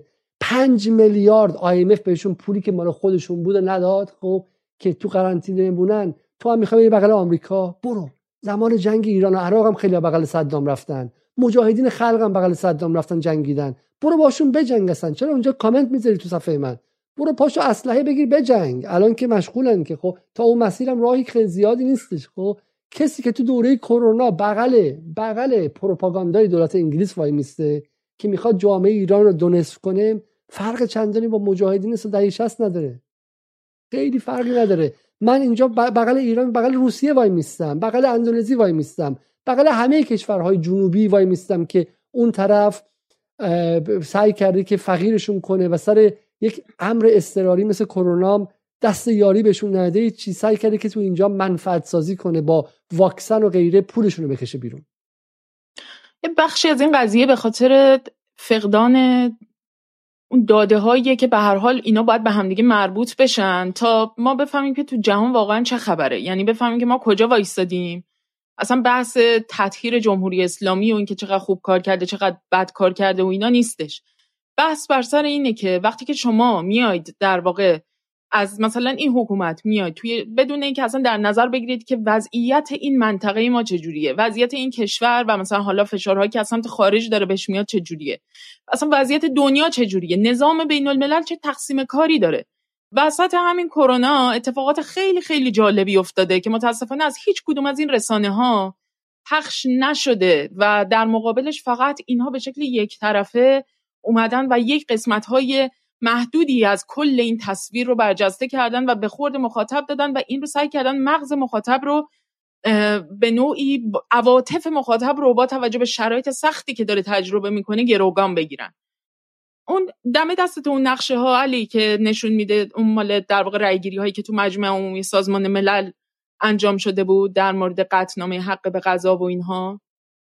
ببینید درست در میانه همین بحران کرونا یکی از قطنامه هایی که در واقع یکی از چیزهایی که به, پیشنویسش به مجمع عمومی سازمان ملل برده شد برای اینکه به رأی گذاشته بشه بین کشورهای ملل متحد به اصطلاح همین پاییز گذشته. این در مورد حق به غذا بود. یعنی حق به غذا به این معنی که دولت ها اومدن پیشنهاد کردن یه سری از دولت ها گفتن که آقا جان الان تو این شرایط کرونا بسیاری از مردمی که تو کشورهای جنوب جهانی به خصوص کشورهایی که خیلی خیلی فقیر هستن یعنی دیگه تو لایه های پایینی درآمدی به سر می‌برن در نظام بین المللی اینها رو مثلا حالا از مازاد غذایی که تو خیلی از این کشورها دور ریخته میشه سالیانه فقط برای اینکه بهای غذا به شکل جهانی کنترل بشه یعنی ایالات متحده و کشورهای اروپایی و اینها غذاها رو دور میریزن رسما میریزن تو دریا گندم رو میریختن اینا تو دریا غذاها رو میریزن تو دریا بدون این غذاهایی که حتی قابل استفاده باشه هنوز. و نمیدن به کشورهایی که فقیر هستن برای اینکه مثلا گرسنگی رو بخوان به نوعی از بین ببرن. و اینا گفتن که حالا از تعرفه های گمرکی گرفته از اینکه مثلا با قیمت های پایین تر غذاها رو بدن وام بدن اصلا واسه غذا. این حق رو به رسمیت بشناسن و راهکارهای مختلفی برای اینکه کشورهای فقیرتر بتونن تو این بحران کرونا زنده بمونن. زنده بمونن. یعنی با یک حد اقلی ترین غذای ممکن خوراک ممکن بتونن زنده بمونن و این دوره رو بگذرونن. دو تا کشور رأی ندادن به این قطع‌نامه کدوم کشورها ایالات متحده اسرائیل. ایالات متحده ای که تولید کننده واکسن فایزر و مدرناست و در ایران. از رسانه های اپوزیسیون تا یک جناحی از حکومت که رسما واردات واکسن و وارد شدن به اون پروسه هایی که می‌تونست واکسن رو زودتر وارد ایران بکنه رو گروگان گرفت به خاطر مطامع سیاسی خودش به خاطر پروژه سیاسی که تو دستور کار خودش داشت. در دست در دست همدیگه اومدن. این کشور کثیف رو این دولت کثیف رو اصلا نادیده گرفتن تو کلیت این بحران. حالا این یه قلم از کارهایی بوده که اینا انجام دادن تو این دوره. یه قلم دیگهش. کشورهایی که حالا موسوم به بلوک بریکس هستن یعنی برزیل آفریقای جنوبی و چین و هند و روسیه. اینها یه کشوری بلوکی در واقع یک پیمانی دارن با هم دیگه. از بین اینها افریقای جنوبی و هند اومدن یه پیشنهادی رو مطرح کردن. گفتن که آقا جان حالا که این کشورهای پیشرفته و توسعه یافته و قدرتمند که یک عمری هم زدن و خوردن تمام قاره های ما رو از آمریکای لاتین و آفریقا تا آسیا رو درو کردن با استعمار و منابع ما رو بردن حالا که این بحران جهانگیر به وجود اومده و دارن اینا واکسن می‌سازن بیان این حق اختراع واکسن رو این پتنت رو از حالت انحصاری در بیارن. این رو به کشورهای مختلف در واقع بدن فرمولشو که اینها بتونن در واقع مثلا زودتر کشورهایی که امکانش رو دارن یه خط تولید واکسنی راه بندازن و زودتر این واکسن ها تولید بشه برای اینکه به شکل متوازنتری واکسن در اختیار مردم دنیا قرار بگیره چون این بیماری یک بیماری که جهانگیره اسمش روشه. یعنی اینکه شما نمی‌تونی یه قاره رو ایزوله بکنی فقط برای مردم خودت واکسن تولید بکنی. آمریکا این کارو کرد. گفت اول کشور خودم رو واکسینه می‌کنم.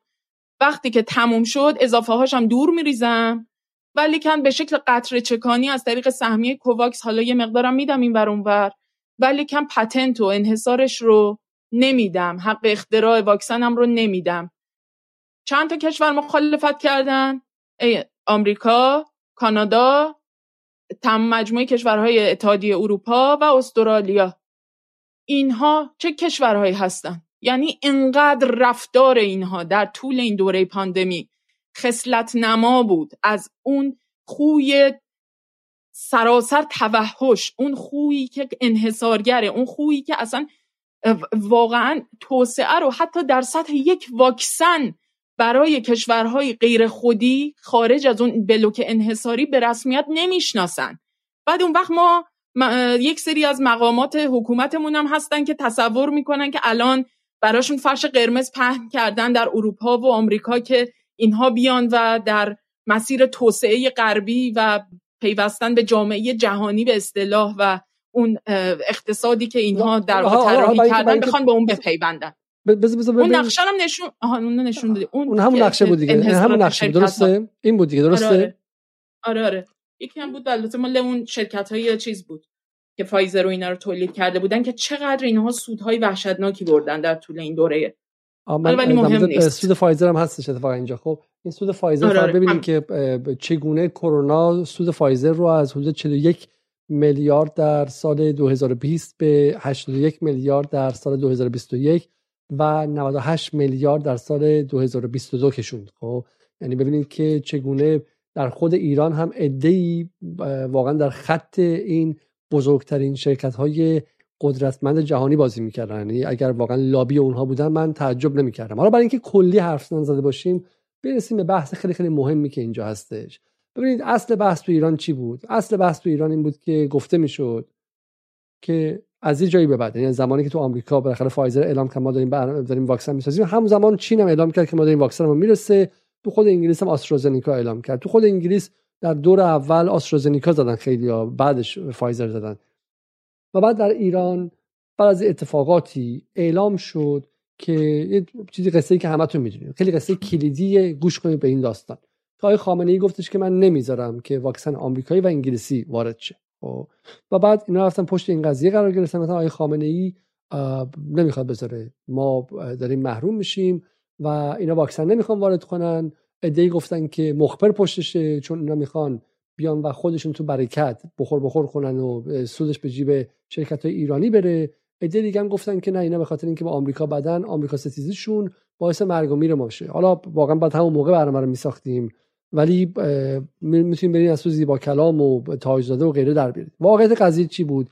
چیزی که من نمی‌دونم چرا در داخل جمهوری اسلامی یک نفر اونقدر نمی‌دونم از نظر رسانه‌ای چرا اینا اینقدر خرد ندارن که بیان توضیح بدن. اصل قضیه اینه که در اون زمان شایعه شده بود که حسن روحانی که داشت به پایان دورش می‌رسید و تمامی نشانه ها حاکی از این بود که شانس چندانی برای ادامه نیست و اصلاح طلبات در و روحانی در بدترین دوره به شکلی محبوبیت اجتماعی خودش بود محبوبیتش به 5 درصد رسیده بود داشت به اون اصطلاح القریقو یتشبس به کل هشیش به دنبال راهی بود که یک بتونه همچنان برجام رو احیا کنه با بایدن بشینه سر مذاکره.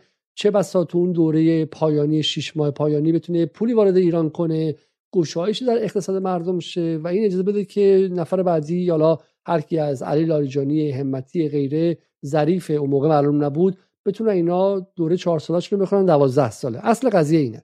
و و گفته میشه که بایدن هم حالا اینا دیگه اسنادش هستش. بایدن هم گفته بود که ما می‌خوایم به ایران واکسن بدیم. حالا بایدنی که به کانادا واکسن نداد. آمریکایی که به کشورهای دوستش واکسن نداد. به آلمان واکسن نداد واکسن فایزر. درسته پریسا؟ به کشورهای دوست واکسن, واکسن نداد. یه دفعه دوست مهربانتر از دایه مهربانتر از مادر برای ایران شد و اعلام کرد ما می‌خوام به ایران فایزر بدیم ماجرا این بود که نمی‌خواستن تعداد محدودی به ایران فایزر وارد کنن و بعد هم احتمالا گره بزنه حسن روحانی بگه آقا بقیه فایزرها مونده منتظر مذاکره مستقیم با آمریکا هستیم و مذاکره مستقیم رو آماده کنم و به قول معروف تحمیل کنم به نظام. این در واقع می‌خواستن بده بره. هسته و موشکی رو برای واکسنی که 100 هزار تا 200 هزار تا یه میلیونش ممکنه میومد. میلیون دومش هم ممکنه نمیومد. حالا شما دور اول دوز اول زدی دوز دوم مونده. فایزر میگه بایدن میگه آقا دوز دوم رو نمیدیم. خب ایران داره در منطقه شیطنت می‌کنه. بی بی سی هم میومد در مورد شیطنت های ایران در لبنان و سوریه میگه باز روابط خراب می‌شد. در اون لحظه آقای خامنه ای چیزی که بر اساس گفته های بسیار از افرادی که در بالا از خبر داشتن غیر آقای خامنه‌ای خودش میندازه جلو و میگه که من نمی‌ذارم که این واکسن آمریکایی وارد شه. حالا غیر از اینکه اینها خاطرات تلخی از از خونهای آلوده زمان فرانسه داشتن و غیره.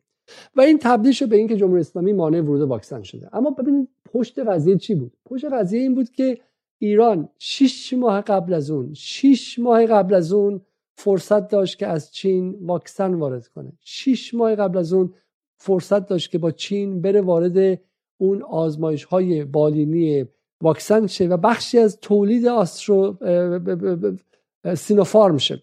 این رو من نمیگم این رو علی لاریجانی گفت. علی لاریجانی گفت که در تابستان 99 دولت چین به من گفت که چون علی لاریجانی مسئول رابطه با چین بود دولت چین به من گفت که ما می‌خوایم با شما به شما به شما واکسن بدیم و ما می‌خوایم با شما چه می‌دونم در تولید سینوفارم همکاری کنیم. و به گفته علی لاریجانی هیچ گونه اقبالی از طرف دولت نشد. و حالا می‌تونیم یه که از این صحبت هایی که در توسط سفار هرانی در این مورد بشه رو انجام نشون بدیم. در مورد این داستان در مورد این داستان چین از خیلی مهمه. یعنی فشل بودن رسانه جمهوری اسلامی باعث شد که یه دروازه ای باز شه برای شبه سازی و طرف مقابلم با هوش رسانه‌ای با ابزار رسانه‌ای وسیعی که داره موفق شد که از اون دروازه چنان یورشی ببره که همین امروز از بچه ده ساله تو خیابون می‌پرسی که چرا آدم به خاطر کرونا فوت کردن؟ میگن آقای خامنه‌ای مقصر فوتشونه خب؟ خیلی قصه مهمی ها بنده نه آدم ولایی است. هنوز آره هنوز که هنوز این داستان رو داریم ازشون میشنویم. یعنی هنوز که هنوزه وقتی در مورد این قضیه صحبت میشه که چرا مثلا واکسیناسیون در ایران زودتر شروع نشد می‌تونست یک ماه زودتر یعنی بالاخره جون چند هزار نفر آدم. دو ماه زودتر بیشتر سه ماه زودتر بیشتر. یعنی واقعا از زمستون 99 طبق گفته های خود آقای روحانی. آقای روحانی گفت ما می‌تونستیم واکسن وارد بکنیم ولی نکردیم. خب اینو الان ویدیوش دم دستت بذار به خاطر اینکه یه واقعیتیه. یعنی حالا پروژه سیاسیشون یک طرف اون فضا سازی هایی که بگو بگو. فضا سازی هایی که به هر حال از سمت جریانات مختلف گروه های مختلف انجام می‌شد و همه اینها چشم داشتن به این که بله انگار مثلا ما اگر که به هر حال این واکسن ها رو مثلا از آمریکا بگیریم اگر که آمریکا به ما بده با این فرض یعنی واقعا هم که فرض خیلی عجیب غریبی هم هستش. یعنی شما اگه مناسبات جهانی رو بدونید می‌بینید که واقعا خیلی عجیبه. تصور این که آمریکا تو اون دوره تو اون تاریخ بخواد مثلا به ایران واکسن بده. آمریکایی که نداده به خیلی جاها نداده. و تصور بکنید که مثلا شما یه چیزی که واکسنی که دم دسته نقده ولش کنی در مورد یه چیز نسیه بیای مثلا برای خودت خواب و خیالهای ببافی و اینو تزریق کنی به جامعه. یعنی واقعا اصلا از این عجیب غریبتر نمیشه رفتار کرد. در مقام دولت. دولتی که از نظر من و احتمالا تو مسئولیت تام و تمام داره. نسبت به حیات و سلامت و همه چیز شهروندان امنیت شهروندانش.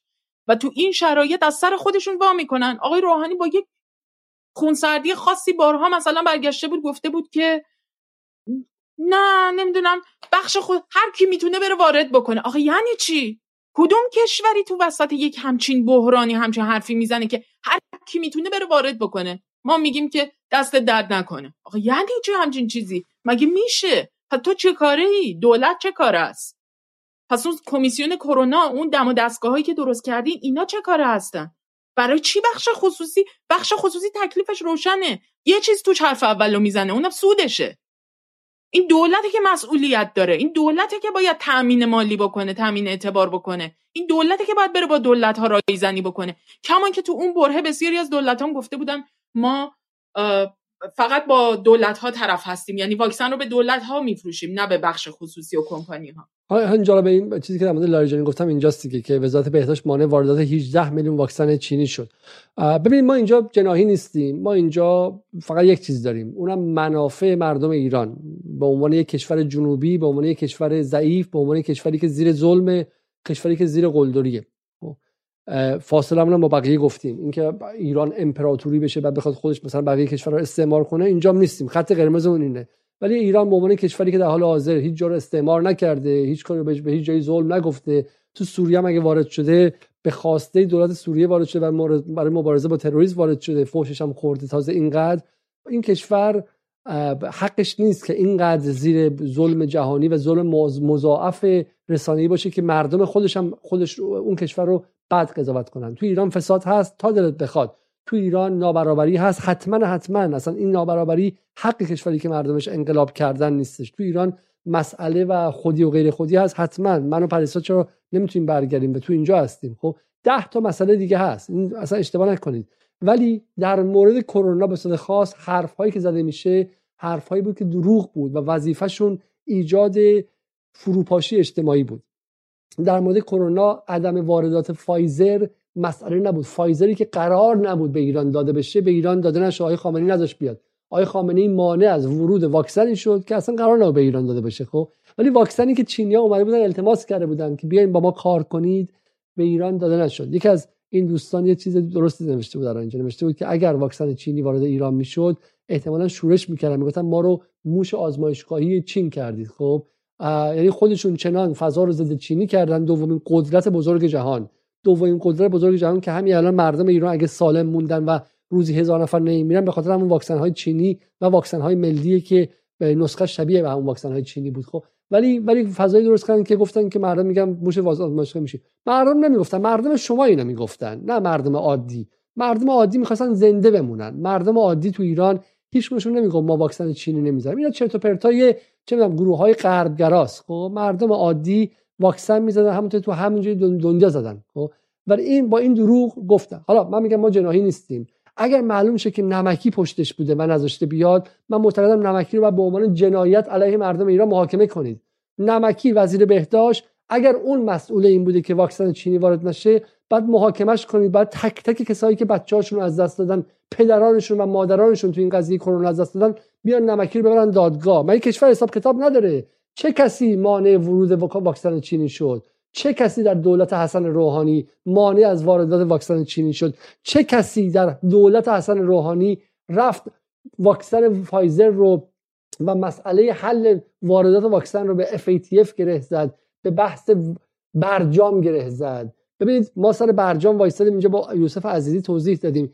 ما می‌خوایم کاری کنیم که ایران حافظه داشته باشه تاریخ داشته باشه. نه با اصولگراییم نه با اصلاح طلبیم نه با حزب اللهی هستیم نه با غیر حزب اللهی هستیم.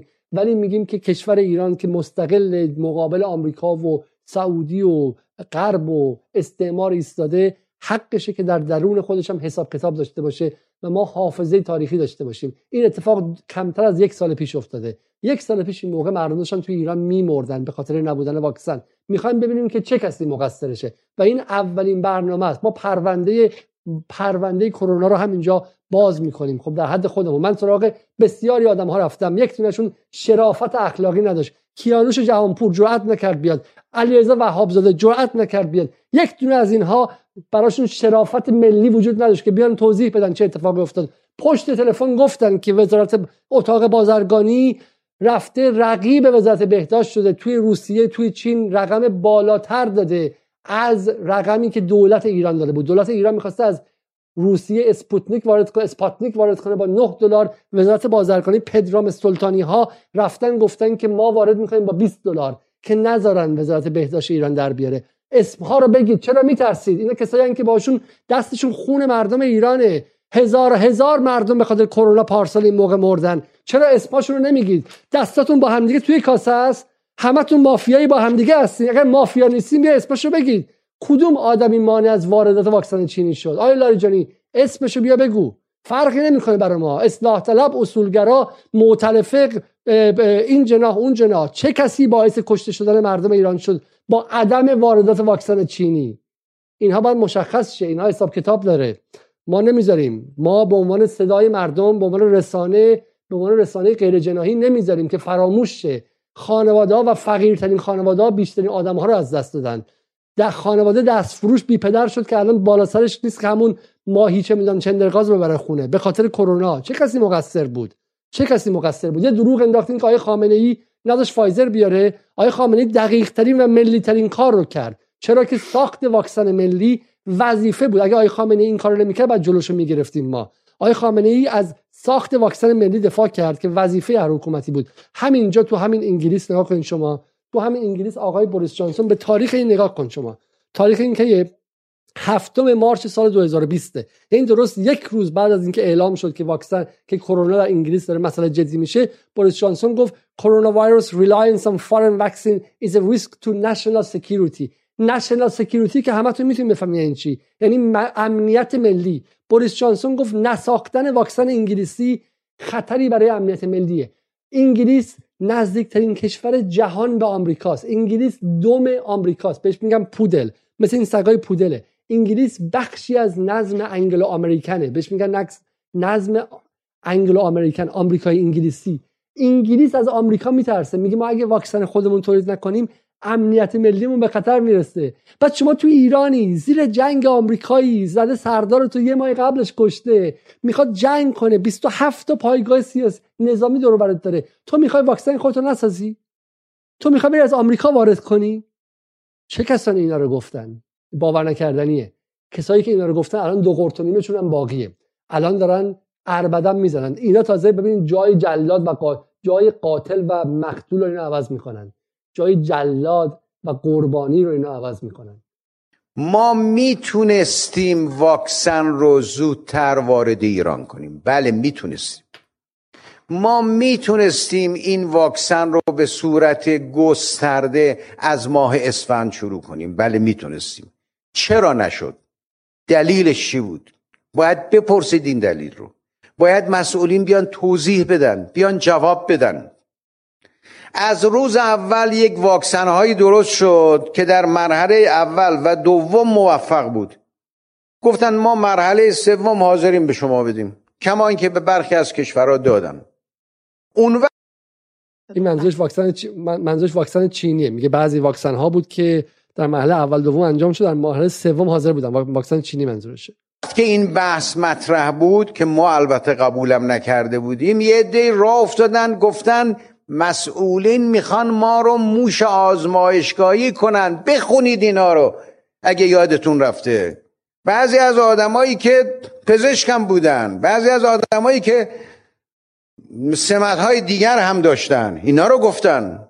ما این کارو نکردیم. گفتیم نه تا مطمئن نشیم به یک واکسن نمیاریم وقتی مطمئن خب یه مقدار موجب تاخیر شد. بعد اگه می آوردیم تو مرحله سوم مثل بعضی از کشورهای دیگه واکسن زودتر شروع می‌شد. مردم عزیز ما همین دستایی که تکون میده همین اگه می آوردیم زودتر شروع می‌شد مثلا 5000 خانواده الان بدون بدون پدر مادر شدن. 5000 تا خانواده با همین دستای روحانی. این دستای روحانی عالیه. همین دستایی که میگه من جمعه فهمیدم. من من منم مثل شما جمعه اصلا یکی از بدعت هایی که توی این دولت در واقع گذاشته شد این بود که آقای رئیس جمهور به عنوان بالاترین مقام اجرایی مملکت در بحرانی ترین دوره ها در وضعیت ها اومد در نقش یک آبر بیگناه ظاهر شد بر صحنه تلویزیون که انگار مثلا بنده مسئولیت واردات واکسن تشکیل ستاد کرونا سازماندهی جامعه برای اینکه مثلا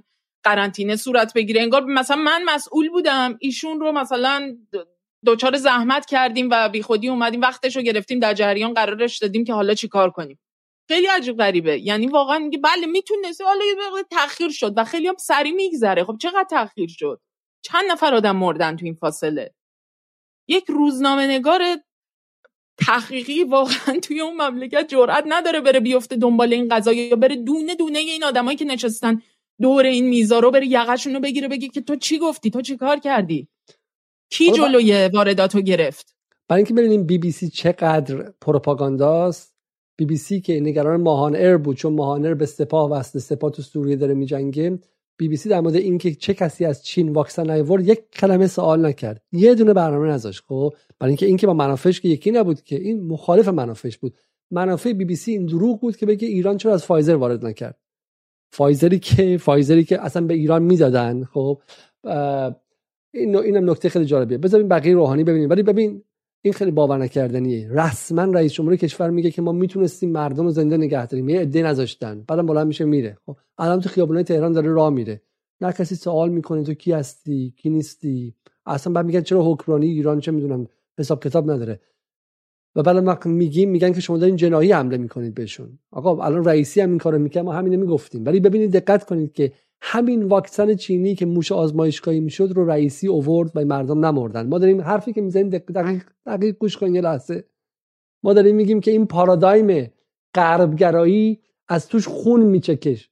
ما میگیم این پارادایم غربگرایی که IMF میاد تو تهران میگه قیمت بنزین بالا ببرین اول واسه شهروندا بعد سه ماه چهار ماه پنج ماه بعدش میشه 237 تا خون توی آبان 98 ما میگیم این پارادایم غربگرایی که واکسن چینی براش آرش میاد براش خوب نیست. بعد چی میشه؟ بعد میشه 5 6 ده هزار خانواده ای که عزیزانشون از دست میدن. توی فاز توی توی اوج گرفتن بعدی کرونا در در بین بهمن بهمن تا مثلا خرداد 1400 بهمن 99 تا 1400 ما میگیم این پارادایم غربگرایی این میشه که حسن روحانی روز چهارم پنجم بهمن سال 94 وقتی رئیس جمهور چین وارد میشه با بسته 600 میلیارد دلاری که می‌تونست ایران رو 20 سال تو توسعه جلو بندازه بهش میگه که برو تای صف وایسا. ما اگه می‌خواستیم با شرق کار کنیم دنبال برجام نمی‌رفتیم. ما دنبال کار کردن با غربیم و راه میفته میره ایتالیا. دقت کنید دقت کنید که این پارادایم غربگرایی فقط این نیستش که ما بحث ایدولوژیک کنیم. این پارادایم غربگرایی داره منفعت ایرانیان رو نابود می‌کنه.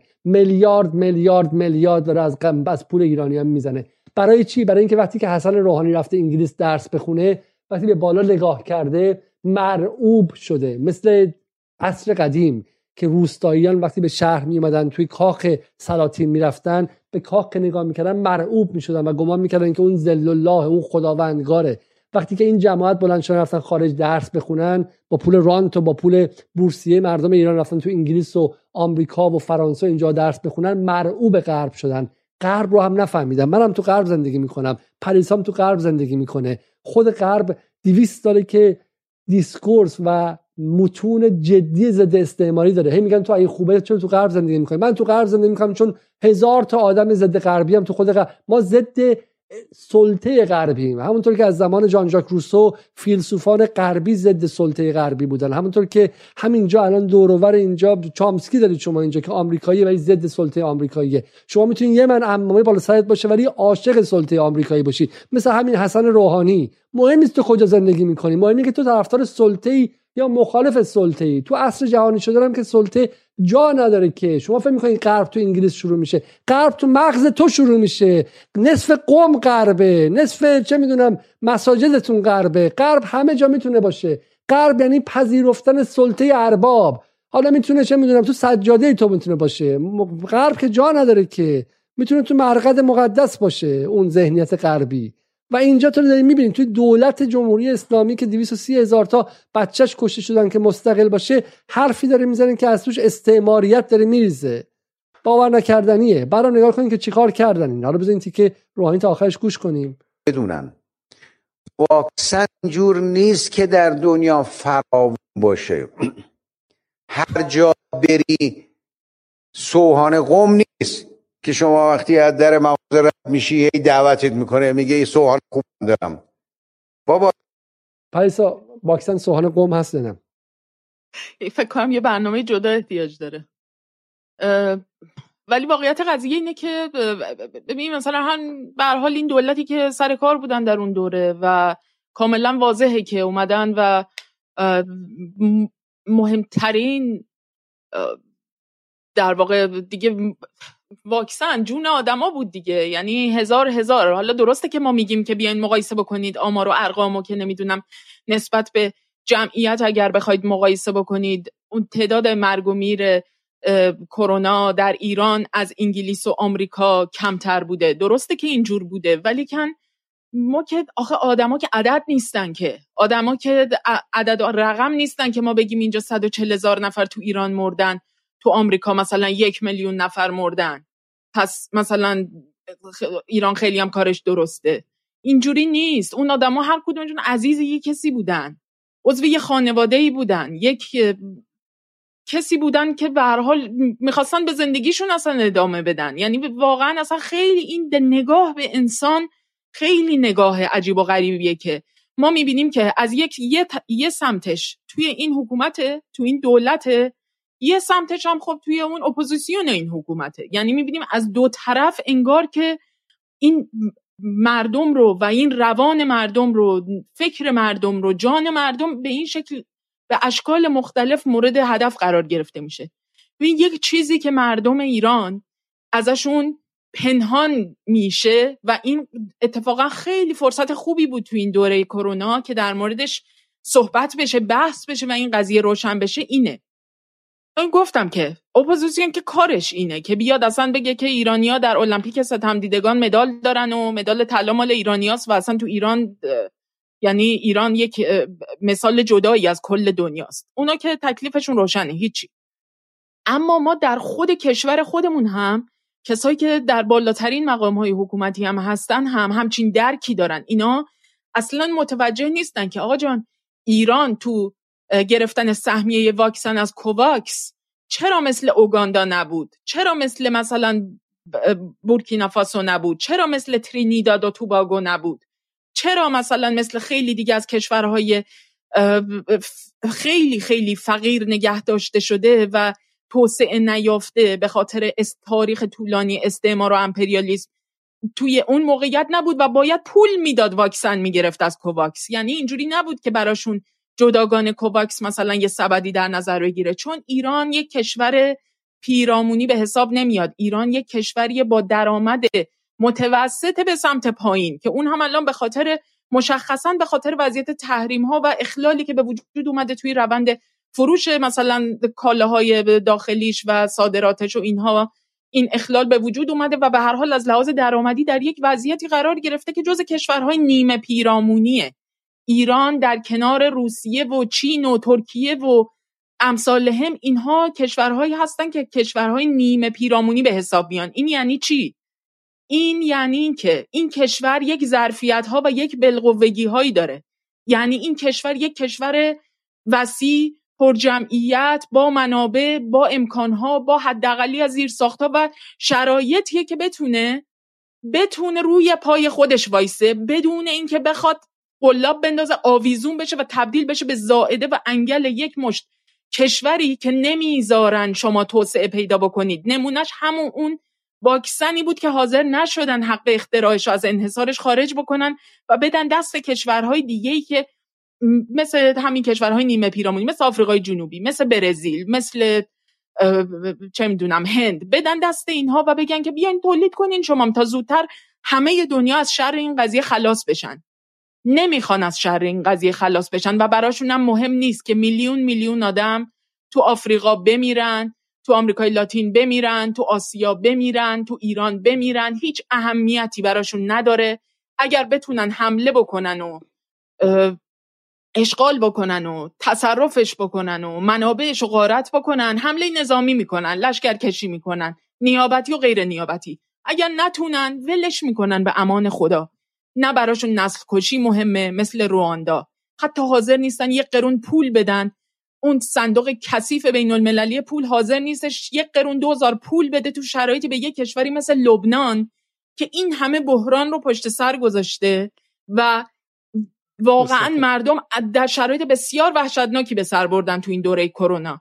ولی کن حاضر نیست این کارو بکنه. چرا؟ میگم دولت بیا حکومت تو درست کن تا من بهت پول بدم وام بدم. آره اینکه اینکه غرب گروگانگیری کرد این اصلا گفتش که آره دقیقاً. اگه می‌خوای واکسن می‌خوای باید به حرف من گوش کنی. دقیقاً این نکته خیلی خیلی نکته مهمی بودش خب. و اینکه تو ایران ای فکر کردن که این غرب همچنان میگم مثلا باور نکردنیه. دور رو نگاه کن. آقا غرب اگه دنبال واکسن دادن بود واکسن ها خراب شد تو دریا ریختن ولی به آفریقا ندادن. این حرف ما نیست. حرف فرید زکریای سی ان ان صدای خود آمریکایی‌ها در اومد که آقا واکسن یه خوردشن به آفریقایی‌ها بدین. و اگر چین نبود که به آفریقا برسه الان کرونا تعداد کسایی تو آفریقا کشته بود ده ها برابر این بود. همونطور که اچ این کار کرد سالهای سال. بذارین روحانی ببینیم داره از یک ساعت و چل دقیقه میگذره و یه خورده چهار پنج از این چیزا مونده سریع رد و به اندازه کافی. واکسن مطمئن به اندازه کافی در دنیا نیست. گرفتنش آسون نیست. در این حال ما همه تلاش ها رو برای خرید واکسن داریم انجام میدیم. این خیلی نکته جالبه واکسن مطمئن در جهان نیست. یعنی بازم چینیه رو خب چینیه رو مطمئن نمی‌دونه. ببینید نکته خیلی مهمی ما به دولت رئیسی نقد های خیلی خیلی خیلی فراوانی داریم. خب همین برنامه های یادتون باشه سر پینوشه حرف زدیم سر مسائل اقتصادی حرف زدیم نقد هایی داریم به ناکارآمدی ها به خودی غیر خودی ها و غیره. ولی ما یه جایی ها یه جایی فکر می‌کنیم که دولت رئیسی تفاوت عمده و تفاوت کیفی و ماهوی داره با دولت قبل. و اونم این که نگاهش رو به غرب نیست. این خیلی مسئله مهمیه. نگاهش رو به غرب نیست. میگه آقا چین اگر واکسن داری بیا بده. خب؟ و این زندگی ها رو نجات داد. ما داریم میگیم همونطور که در موضوع کرونا این نگاه زوب نشده در ولایت غرب تونست ایران رو از بدترین پندمی بدترین اوجگیری پندمی در سال گذشته همین موقع ها همین موقع بیاره به ساحل امن برسونه معتقدیم در خیلی جاهای دیگه هم این نگاه رو به شرق می‌تونه ایران رو به ساحل امن برسونه. همه حرف ما اینه. اینه که شما از 200 سال گذشته تاریخ استعمار غرب توی این منطقه درس نگرفتید از همین 10 سال گذشته درس بگیرید. یه دونه برجام بود. یه دونه IMF بود سر کرونا که بهتون یک قرون بهتون نداد. به همین به همین اتفاقات اخیر نگاه کنید. خب ببینید که ببینید که راه دوری نمی‌خواد برید. اینها نمی‌خوان بذارن شما به عنوان کشور توسعه پیدا کنید زنده بمونید. اگر می‌تونستن آردتون رو قطع کنن قطع می‌کردن همین الان. اگر آب شما دستشون بود همین الان شیر آب روتون میبستن. آقای جمهوری اسلامی. و این و این باور نکردنیه که حسن روحانی نمی‌فهمید. و من توی دولت رئیسی می‌بینم که این قضیه نسبت بهش بیشتره. و همه حرف ما اینه که از این منظر روی این بحث سیاست خارجی میشه به شکلی از رئیسی حمایت نسبی کرد. مسائل دیگه به کنار. من فقط بیام اینجا چند تا نکته رو نشون بدم پریسا و بریم. یکی آره. ببینید نکته خیلی مهم بود. باور نکردنیه. اینو ببینید تاریخ رو ببینید. شما که اینا از 22 12 2020 یعنی دسامبر 2020 یعنی آذر 99 هستش. خب آذر 99 تا یکی الان پیسا نیورده علی ربیعی دونه هستش که خرداد 1400 یعنی دولت هم از دست داده بودن. علی ربیعی باز می‌گفت بخواد تا وقتی به FATF نپیوندیم نمی‌تونیم واکسن بخریم. ببینید این دولت افتاده بود به جون ایران ها. FATF ما اینجا با مسعود براتی توضیح دادیم که اگه ایران به FATF میپیوست دیگه فاتحه تحریم و اینها خونده شده بود مع سلوات یعنی ایران دیگه هیچ وقت نمیتونستش که مقابل تحریم بیسته. ایران هیچ وقت نمی‌تونست تحریم رو دور بزنه. ایران هیچ وقت دنبال خونسا سازی تحریم نمی‌تونست بره. باید وارد سیاست بده بریم می‌شد. سیاست بده بریم. همین که هر چی داری موشک و چه می‌دونم پهباد و ارتباط با قوای منطقه‌ای مثل حزب الله و غیره همه رو بده بره که طرف مقابل بده مثلا یه که امتیاز بده برای دو سال بعد دوباره امتیاز بگیره تا اینکه مثل قذافی تو خیابون اونجوری بکشتت خب؟ سگکشی را بندازه. و این سیاست بده بریم رو ما نشون دادیم که چگونه به FATF معروف بود. FATF کلید رمزش بود. اگر FATF انجام می‌شد و چرا قوه میافتاد روی نحوه دور زدن تحریم دیگه تموم شده بود. و اینا ببین چه آدمهایی بودن. اینا تک تکشون واکسن رو لحظه ای که آدما عزیزاشون زیر دستگاه ونتیلاتور بود نفسای آخر رو داشت می‌کشید اینا به مردم مستاصل ایران می‌گفتن اگه می‌خواین عزیزانتون زنده بمونه باید FATF تصویب شه. توی اون یه برنامه دیگه در مورد این قضیه صحبت کردیم. گفتیم که واقعا این طرز فکر این دستگاه فکری که پشت این قبیل موازه بود و هست. این دقیقا این همون تفکریه که وسط جنگ بری جنرال های ارتش دشمن و ورداری بیاری. بگی که نگاه کن ببین الان استراتژی من خوبه وضعیت لوجستیکی من خوبه برای ادامه جنگ. اگه بخوایم از این ور میون بر بزنیم مثلا قافل گیرتون بکنیم. این تاکتیک خوبیه واسه این جنگ که با شما در پیش داریم. اصلا یعنی واقعا خیلی عجیب غریبه که شما هیچ درکی از این نداشته باشی. که به عنوان یک کشور نیمه پیرامونی با اون موقعیت و ظرفیت و پتانسیلایی که داری می‌تونی در کمال استقلال در کمال اینکه به هیچ گونه وابستگی نداری همکاری و مشارکت بکنی توی یک مجموعه ای تو یک بلوکی با در یک نظامی با کشورهایی که هیچ کدوم نمی‌خوان تو کشورت کودتا کنن نمی‌خوان انقلاب مخملی را بندازن نمی‌خوان حمله نظامی بهت بکنن نه پایگاه نظامیشون آوردن بیخ گوشت قرار دادن. نمیان سردار تو ترور می‌کنن. نمیان دانشمند تو ترور می‌کنن. نمیان بهت میگن که برنامه هسته ای نداشته باش داشته باش. نمی‌دونم نیروگاه می‌تونی بسازی نمی‌تونی بسازی. اصلا واقعا وضعیت عجیب و غریبیه. که مثلا شما درک نکنی که وقتی چین بهت میگه که بیاین در فاز سوم کارآزمایی بالینی مثلا واکسن چینی شرکت بکنید منظورش این نیست که می‌خواد بهت آب مقطر بندازه که ما با همین آب مقطرها امروز کرونایی صفر شدیم. با همین برکت و پاستوکوبک و با همین واکسن هایی که فخرا و نمی‌دونم واکسن های چینی و آسترازنکا و همینایی که وارد شد دیگه. هر چیزی که تونستیم وارد بکنیم و هر آنچه که تونستیم بسازیم. شدیم این. و اون وقت اینها متوجه نیستن. این نکته رو بذار بگم چون یکی از دوستان توی کامنت ها الان یه لحظه نگاه هم افتاد گفت اگر چین خیلی خوبه خب به مردم آفریقا بده واکسن. خب داده. یعنی همین درصد محدودی از کشورهای آفریقایی مردم آفریقایی که الان دسترسی پیدا کردن به واکسن از طریق همین واردات واکسن از طریق چین و روسیه به اضافه یه نکته مهم دیگه. این چیزی که میگم همکاری های جنوب و جنوب خیلی مسئله مهمیه که واقعا درک بسیاری از مقامات کشور ما بهش نمی‌رسه اساسا. چرا؟ چون مغزشون مستحیل شده توی این سلطه غربی. ذهنشون مستعمراتیه. چین اومده و, و روسیه هم همینطور. اینها اومدن در کشورهای آفریقایی و در کشورهای آمریکای لاتین اومدن پروژه های مشترکی برای تولید واکسن. همون کاری که آمریکا نکرد. انحصارش رو نذاش از دستش خارج بشه. اینها اومدن و پروژه مشترک تعریف کردن که کشورهایی در آفریقا از زیمبابوه و کنیا و اوگاندا و اینها تا کشورهای آمریکای لاتین بیان واکسن رو خودشون تولید بکنن. یعنی خط تولید رو راه بندازن اونجا. و الان ایران یه خبر خیلی خوب جالبی هم که دیروز رسیدیم بود که ایران قرار به ده تا از کشورهای آفریقایی واکسن صادر بکنه. اینا ایران اینه جایگاهش. یعنی اینکه شما متوجه باشید تو این نظام بین الملل ایران جایگاهش چیه. ایران مدال طلای المپیک ستم دیدگان رو نداره. ایران می‌تونه جز کشورهایی باشه که ستم دیدگان رو کمک کنه همشون رو پای خودشون بیستن دوباره. یعنی یه نظم جدیدی توی دنیا در مقابل این سلطه‌ای که واقعا دیگه سلطه توی کرونا دیدیم چقدر سر کرونا علنی ترین شکل ممکن دیدیم تو دوره کرونا. به کسافتش رو دیدیم. سر کرونا دیدیم که آمریکا فایزر ساخت. فایزر 100 میلیارد. نسخه رو به کسی نداد. گفت همتونم بمیرین تک تکتونم بمیرین بهتون نسخه رو نمیدم. بعدم تو فریزر نگه میدارم. بعد بمیرید. به آفریقا نمیدم. آفریقا اهمیت نداره. خب تک تک. اصلا ما تو ما توی توی بحث کرونا دیدیم که این پرت و پلاهایی که این لیبرالا در مورد پسا استعماری نمیگن همش چرت و پرته.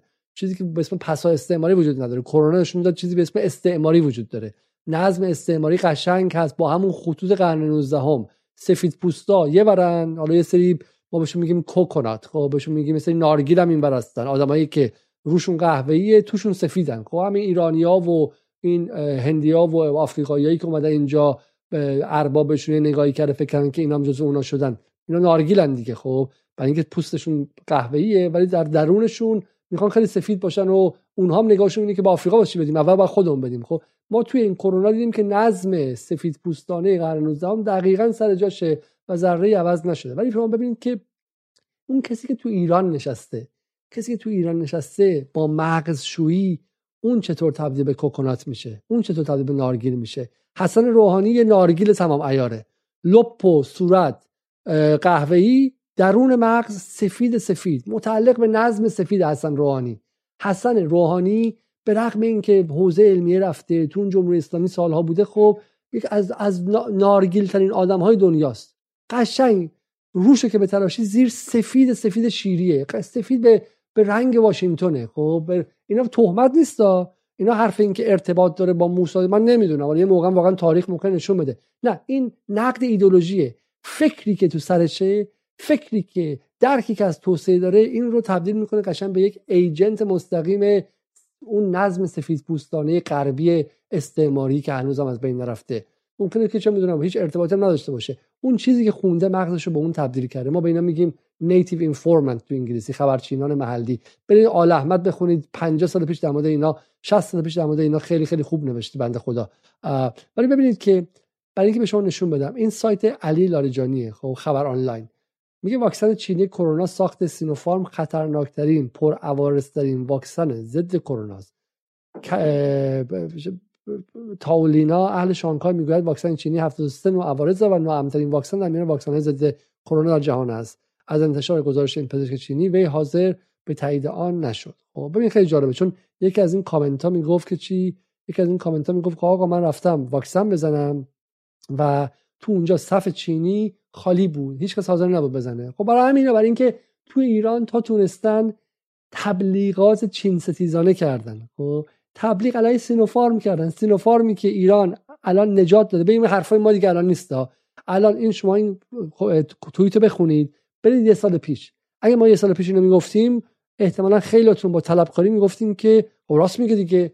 شما مگه خودت چی زدی؟ آیا علیزاده تو انگلیس. خودت سینوفارم زدی؟ طلبکارم بودید ولی الان که اومده بیرون نتیجه معلوم شده که همین سینوفارم آب مقطر جون ایرانیان رو نجات داده و الان تو ایران آدم نمیره خب اینا که دیگه واقعیه. این که دیگه پروپاگاندا نیستش که. دیروز کسی نمرده. حالا میگن امروز سه نفر فوت کردن. خب ولی ایران روز صفر رو تجربه کرد. وقتی روز صفر رو تجربه می‌کنی یعنی پایان پندمی. با همین آب مقطر خب با همین آب مقطر. ولی حالا ببینید که پاسخ این کسایی که این یک سال خورده ای هر روز کوبیدن هر روز کوبیدن سر این قضیه به شکلی این موضوع چی بود؟ آیا عذرخواهی کردن؟ آیا گفتن که آ ما اشتباه می‌کردیم راست میگید ای کاش زودتر وارد کرده بودیم. آ واکسن چینی خیلی هم بد نبود. نه نه نه طلبکارن طلبکار. این این سیاست جنگه. برادر من خواهر من سیاست جنگه. کسی که می‌فهمه اشتباه کرده که عقب نمیره که. وای میسته طلبکارم میشه. مثال آیا عباس عبدی صرف شدن مرگ و میر ناشی از کرونا مبارک است. چه درسی باید گرفت؟ آیا باید درس گرفت که ما ذهنمون قرض زده است؟ آیا باید درس گرفت که ما چین رو بد فهمیدیم؟ نه. آیا عبدی میفرمایند که این که در برابر علم سرکشی نکنیم. راه حل واکسن راه حل واکسیناسیون بود ولا غیر. شپ علم فاجعه است. چه برسد به ضد علم؟ تمام ناکارآمدی ها در حوزه اقتصاد و سیاست و غیره محصول دشمنی با علم و توسط به شبه علم و رویکردهای ضد علمی و خرافات است. خرافات کی بود؟ خرافات کی بود؟ مستعان بود. مستعانه که آوردن بیرون خود بنده شخص شخیص بنده اولین نفری بودم که بزرگترین فوش دادم. به سپاه فوش دادم.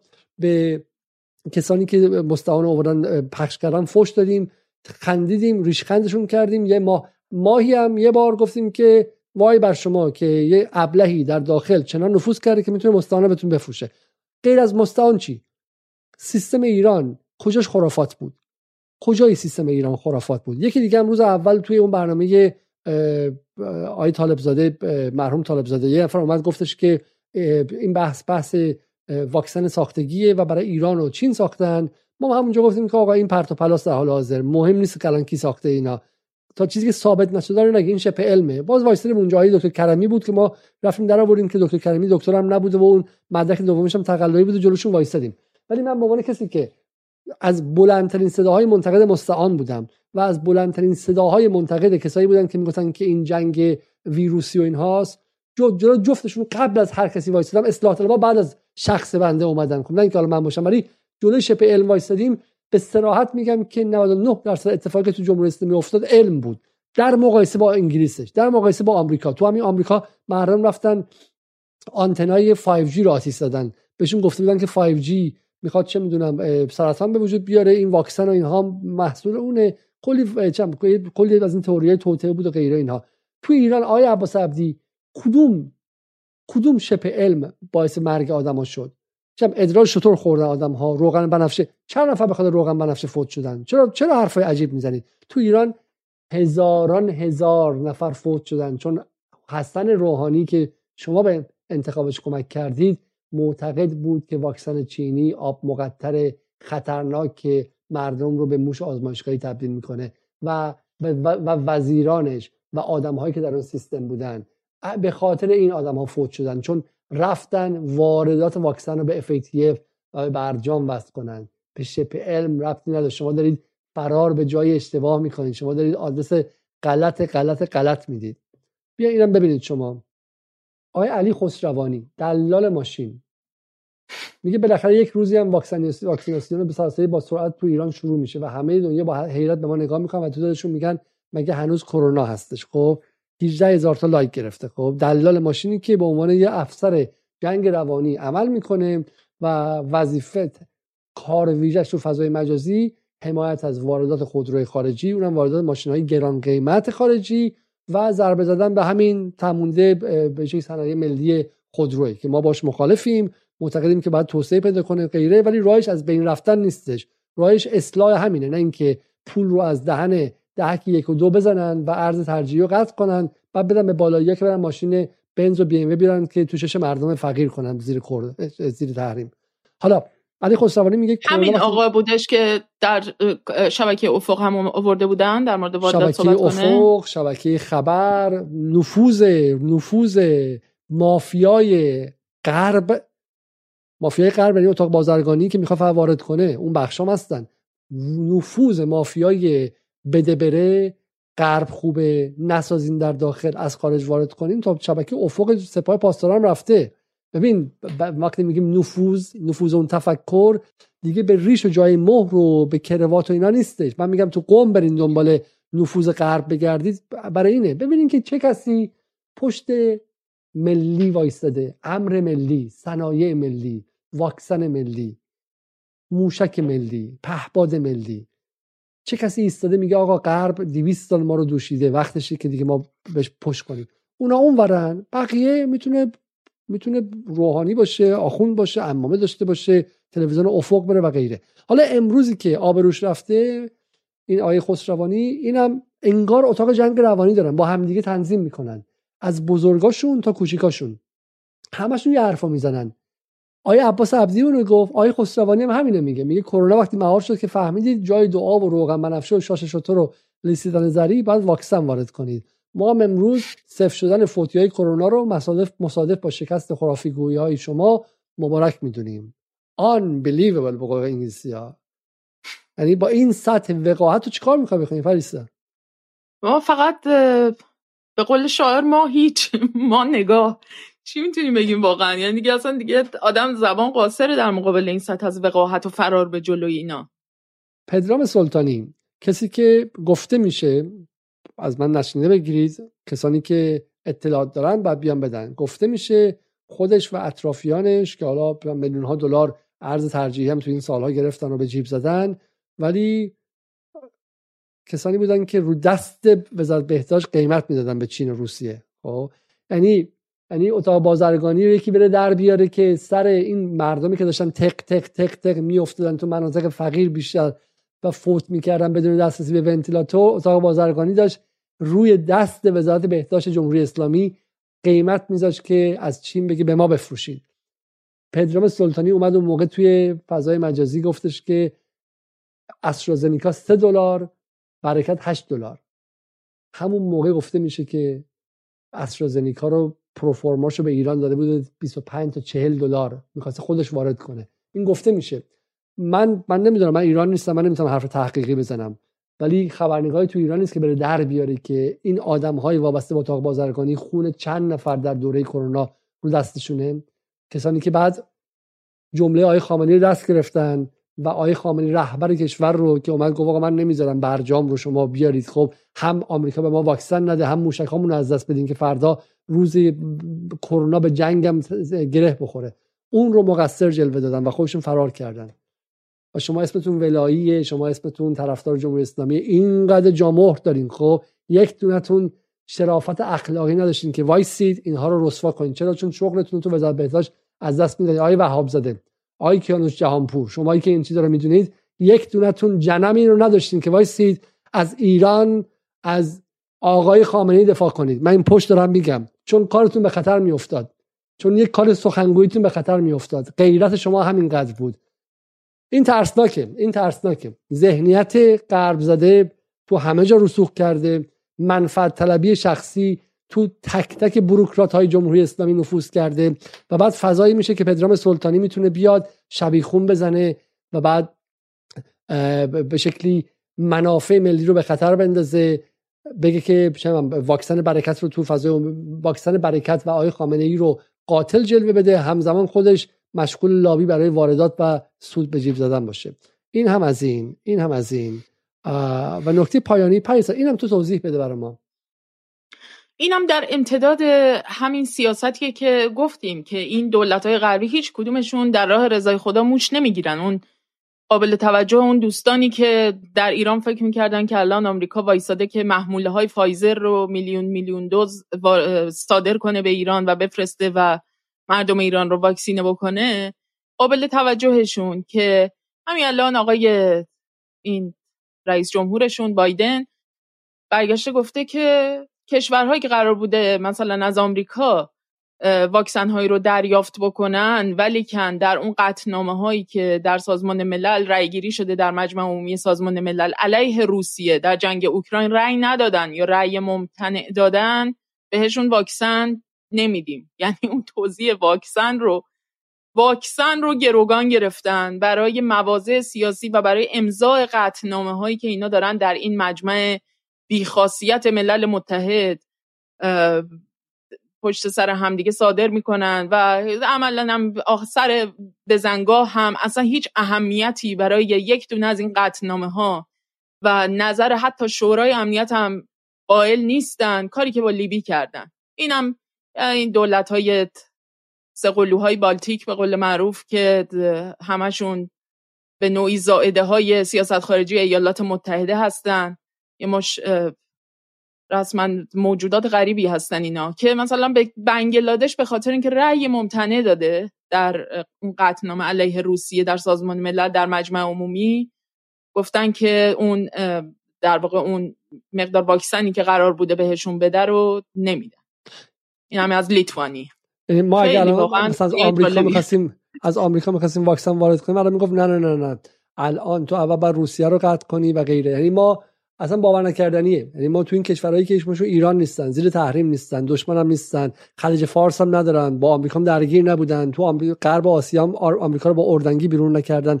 اون خصومت هم نیستش. آمریکا وایساده اینجا میگه نه بعد اول چین رو هم محکوم کنید بعدا من بهتون واکسن میدم. و ما می‌خواستیم بریم خودمون رو گرفتار چنین کسانی می‌کنیم خب باور نکردنی. کمان که گفتن کمان که گفتن در مورد برجام الان چندین سناتور در واقع دارن این طرحی که ارائه کردن و دارن پیگیری می‌کنن در سنای آمریکا که اگر که برجام بخواد مثلا با ایران این توافق بخواد به نتیجه برسه ایران باید روابطش رو با چین محدود بکنه. یعنی رسما دست دولت ها دست کشورها ملت ها رو می‌ذارن زیر یک ساتوری که چی؟ که مثلا چی می‌خواد براشون نهایتا هم بیاره. چه توسعه ای واسه به خاطر یک توسعه لومپنی به خاطر پرت کردن یک تیکه استخون جلوشون برای اینکه نتونن هیچ وقت رو پای خودشون وایسن. من می‌خوام اینجا یه بار دیگه برگردم. های عباس عبدی آدم بسیار باهوشیه. ما در همین جدال هم باهاش مصاحبه کردیم.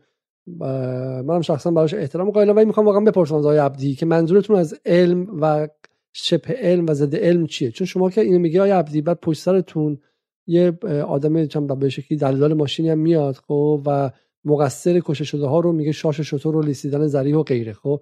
من می‌خوام بدونم که در کشوری که رهبرش که هم رهبر مذهبی محسوب میشه و هم رهبر سیاسی محسوب میشه کجاش به ضد علم مربوط بود آیا عبدی؟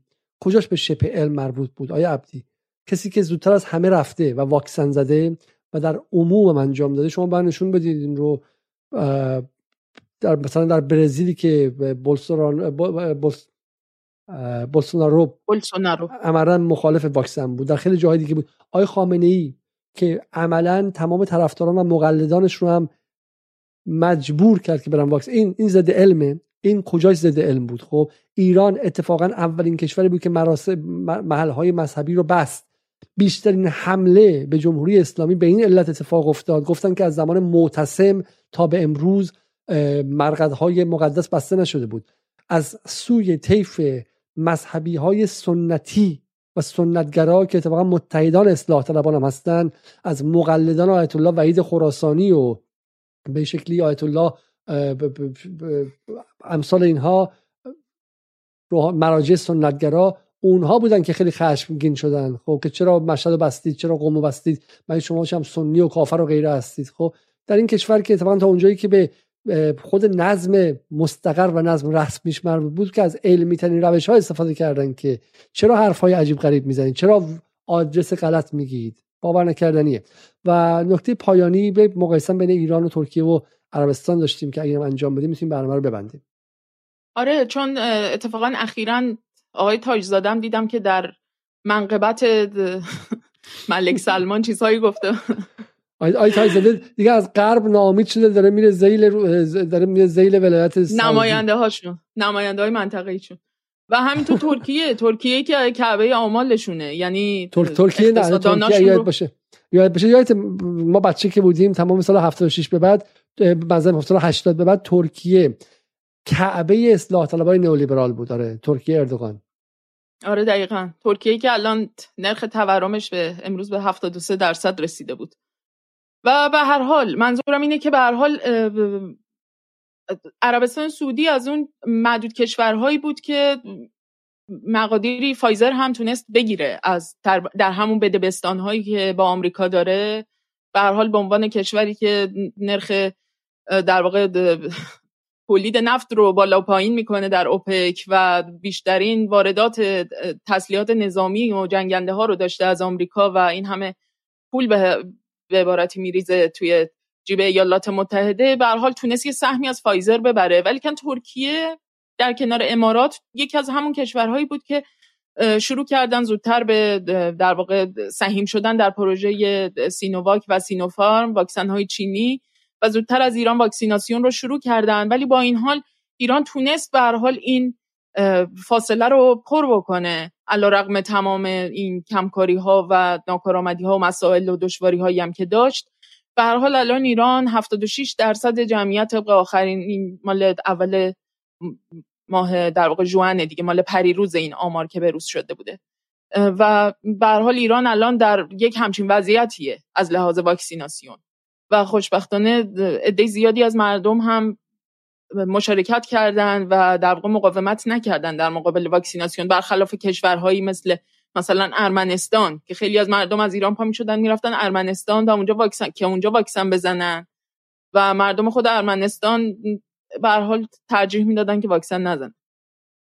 ولیکن من این نکته پایانی بگم. اولا که نکته خیلی قشنگ بود. من اینو می‌خوام تکرار کنم. میگه مگه ترامپ نگفته بود که برای مقابله با کرونا وایت تکس یا همون کلور مصرف کنید. جالبه که توی آمریکایی که اینا می‌خواستن ازش برن فایزر بیارن رئیس جمهوری به اسم ترامپ بود که این همه مزخرف در این سالها گفت. این همه مزخرف گفت خب؟ و اینا هنوز سنگ آمریکا رو به سینه ببینید سنگ آمریکا به سینه زدن آمریکا پرست بودن و اینا یه موقعی یه چیزایی بود. ولی ببین آمریکایی که ترامپ توش اومده یعنی ابهت اینا آمریکایی پس از ترامپ هنوز اینقدر می‌زنن برای من باور نکردنیه. ای کاش من دوستانی داشتم ای کاش من دوستانی داشتم که محبتشون مثل محبت اینا با آمریکا بود. اینقدر وفادار بودن که حتی من بدترین اتفاقم برام بیفته تصادف کنم همه چی ازم بپاشه مغزم صورتم اینا همچنان به من اینقدر وفادار باشن. یعنی وفاداری اصلاح طلب با آمریکا واقعا تو مایه فیلم های فارسی قدیمیه. خیلی رفاقت استخونداره خب؟ هیچ چی دیگه رفاقت دیگه. رفاقتات دیگه حالا زیر سوال نبر می‌خوای. یه طرف بعد از آمریکا بعد از ترامپ بعد از برجام بعد از افول آمریکا بعد از چه می‌دونم همه اتفاقا بعد از بوش هنوز همونجوری حرف می‌زنه. و من یه نکته پایانی هم اینجا از این چیزایی که بود تو این حرفا بگم. فقط بخوام اینو بگم و تمامش کنیم خب؟ اینکه اینکه ببخشید. این رو هم حالا توضیح شاید طولانی باشه. خب بذارمش کنار. ولی وایسیم اینجا و وایسیم به احترام کادر درمان. کسانی که با کمترین حقوقها دارن کار می‌کنن و ایستادن و نگذاشتن که این فروپاشی اجتماعی اتفاق بیفته. خب و واقعا واقعا چیزی بود که می‌تونست ما رو ملت کنه. یعنی دیدن عکس ها دیدن تصاویر که شبیه تصاویر جنگ بود. شبیه تصاویر اون 8 سال جنگ بود. خب رزمندگان به قول پریسا رزمندگان خط مقدم. اینها داشتن ملت رو به هم جوش می‌دادن و نمیذاشتن که ما زیر فشار یک پندمی از هم پاشیده بشیم و بعد اون آقایون با اتاقهای امنشون زیر کولر با ماسک های دو طرفه و سه طرفشون داشتن ما رو از هم جدا می‌کردن و وسط این دعواها دنبال میدن که FATF تصویب شه و بتونن به غرب چراغ سبز بدن و دیپلماسی واکسن به قول خودشون استفاده کنن برای آشتی با غرب. این ترسناکه این وحشتناکه و حالا ما می‌خوایم ما می‌خوایم با بحث خوب می‌خوایم با امید شروع کنیم چون من نگاه می‌کنم در کنار همه این حرفها امید اینه امید اینه که این یک سال گذشت و ایران از پسش اومد. ایران من من واقعا می‌خوام با امید تموم کنیم برای می‌خوای تو بگو؟ نه واقعیت قضیه همینه. یعنی من به سهم خودم به عنوان یک جز ناچیزی از کسانی که خودش رو به حال به این مجموعه مردم این کشور به حال متعلق می‌دونه و همیشه به حال یک بخش زیادی از فکر و ذهنم همیشه اونجاست و بهشون فکر می‌کنم و واقعا بهشون درود میفرستم به همه کسایی که در تمام این ماها علیرغم همه فشارها و کمبودها و سختی که به حال متحمل شدن این امیدو دادن و کمک کردن برای اینکه عده بیشتری از مردم بتونن برگردن به زندگی و یادشون گرامی باشه اونهایی که جانشون رو از دست دادن و امیدواریم که واقعا به خانواده هاشون تسلیت میگیم و امیدواریم که صبور باشن و بدونن که اینها بخشی از یک بخشی از همون تاریخ رزمندگی و قهرمانی یه مردمی هستن که به حال در یادها خواهند بود. یعنی این عکس ها و تصاویری که ازشون باقی موند اون شادی که سعی کردن برخلاف بسیاری از این رسانه ها تزریق بکنن به مردم و بگن که شکست میدیم ما هستیم کنارتون و ادامه میدیم این واقعا بهترین پیام هایی بود که می‌تونست به, یک مردمی داده به شکست طرف این کادر درمان داده شد و واقعا به سهم خودم از ازشون خیلی سپاسگزارم و قدردانم. برای تک تکشون و مهمتر از اون این که این نشون داد که واقعا میشه. ببینید ما بحث شرق غرب نیست. اینه که کشورهای ضعیف می‌تونن با هم متحد شن و مقابل قوی بیستن. مثل داستانهای بچگی که خوندیم. مثل مثل قصه قصه قصه هایی که در کودکی همه خوندن که حتی زعفا هم وقتی کنار هم قرار می‌گیرن اتفاق میفته و و ما به کوبا صحنه ای که صحنه بود که وقتی کوبا به ایتالیا در اول پندمی دکتر فرستاد من شخصا از عجیب ترین صحنه ها برام بود. کوبایی که این همه سال زیر تازیانه تحریم های ظالمانه و وقیهانه آمریکا بوده ولی بدنه درمانیش اونقدر قویه که می‌تونه ایتالیای جهان اولی رو که به خیلی از اون تحریم ها رأی مثبت داده رو از مرگ نجات بده. اینکه ایران داره الان به آفریقا واکسن صادر می‌کنه و با قیمت های عادلانه صادر می‌کنه یا به افغانستان واکسن میده یا در داخل خود ایران مردمش مجانی واکسن واکسنی کرد. خب حتی اگر من ایرانی نبودم هم به احترامش میستادم و به احترام همه کسانی که این رو ممکن کردن. از اون دانشمندانش از اون بدنه درمانی و کادرش و از اون معدود اقلیت سیاستمدارش که پشت این ملی سازی ایستادن. پشت این سیاست استقلال که طرفدارم نداره این روزها که مد روز هم نیست. مثل سال 57 باش نمی‌تونی وزیرشی و به خاطرش فوش می‌خوری ایستادن و حتی نفرین خریدن. ولی گفتن ما نمی‌ذاریم واکسنی به اسم واکسن واردات واکسن آمریکایی ما رو از این هم مستمره تر کنید. و این نشون میده که میشه با همه سختی ها شد و الان مردم ایران می‌تونن تو خیابون راه برن و کشته نشن. و این یعنی ایستادن مقابل اون نظم عظیم آمریکایی به رغم همه ادعاها و به رغم همه ظاهرش نه فقط لازم بلکه ممکنه. تا برنامه دیگر با همه شما خدافزی می‌کنیم. قبل از رفتن like کنید چون که به شدت زیر report و زیر فشار و زیر همه گونه خصومت و دشمنی هستیم که همین یه کانال یوتیوب رو هم تحمل نمی‌خوان بکنن و همین صدا هم به گوششون ناخوش میاد. امپراتوری های رسانه ای رو دارن در داخل و در خارج از روزنامه های رنگارنگ تا اتاق ها و کلاب های متفاوت تا بی بی سی و اینترنشنال رادیو فردا و صدای آمریکا و اینستاگرامی که برای این هاست و ولی صفحات ما رو میبنده. به همین یوتیوب هم راضی نیستن می‌خوان همین رو هم ببندن. گرچه بارها گفتیم همینجا رو ببندن. میریم روی سطح وای میسیم تو خیابون در می‌زنیم. ولی ولی شما این بستنش رو سختتر کنید و و همراه ما باشید. ما همه یک خانواده هستیم و جدال یک یک نفر دو نفر نیستن. جدال یک فلسفه است. فلسفه این که می شود مستقل بود می شود ملتی آزاد بود و می شود از این روزهایی که اینقدر دارن سعی می‌کنن که تیر و تار نشون بدن فراتر رفت که نور پایان تونل بیشتر از همیشه روشن و درخشانه.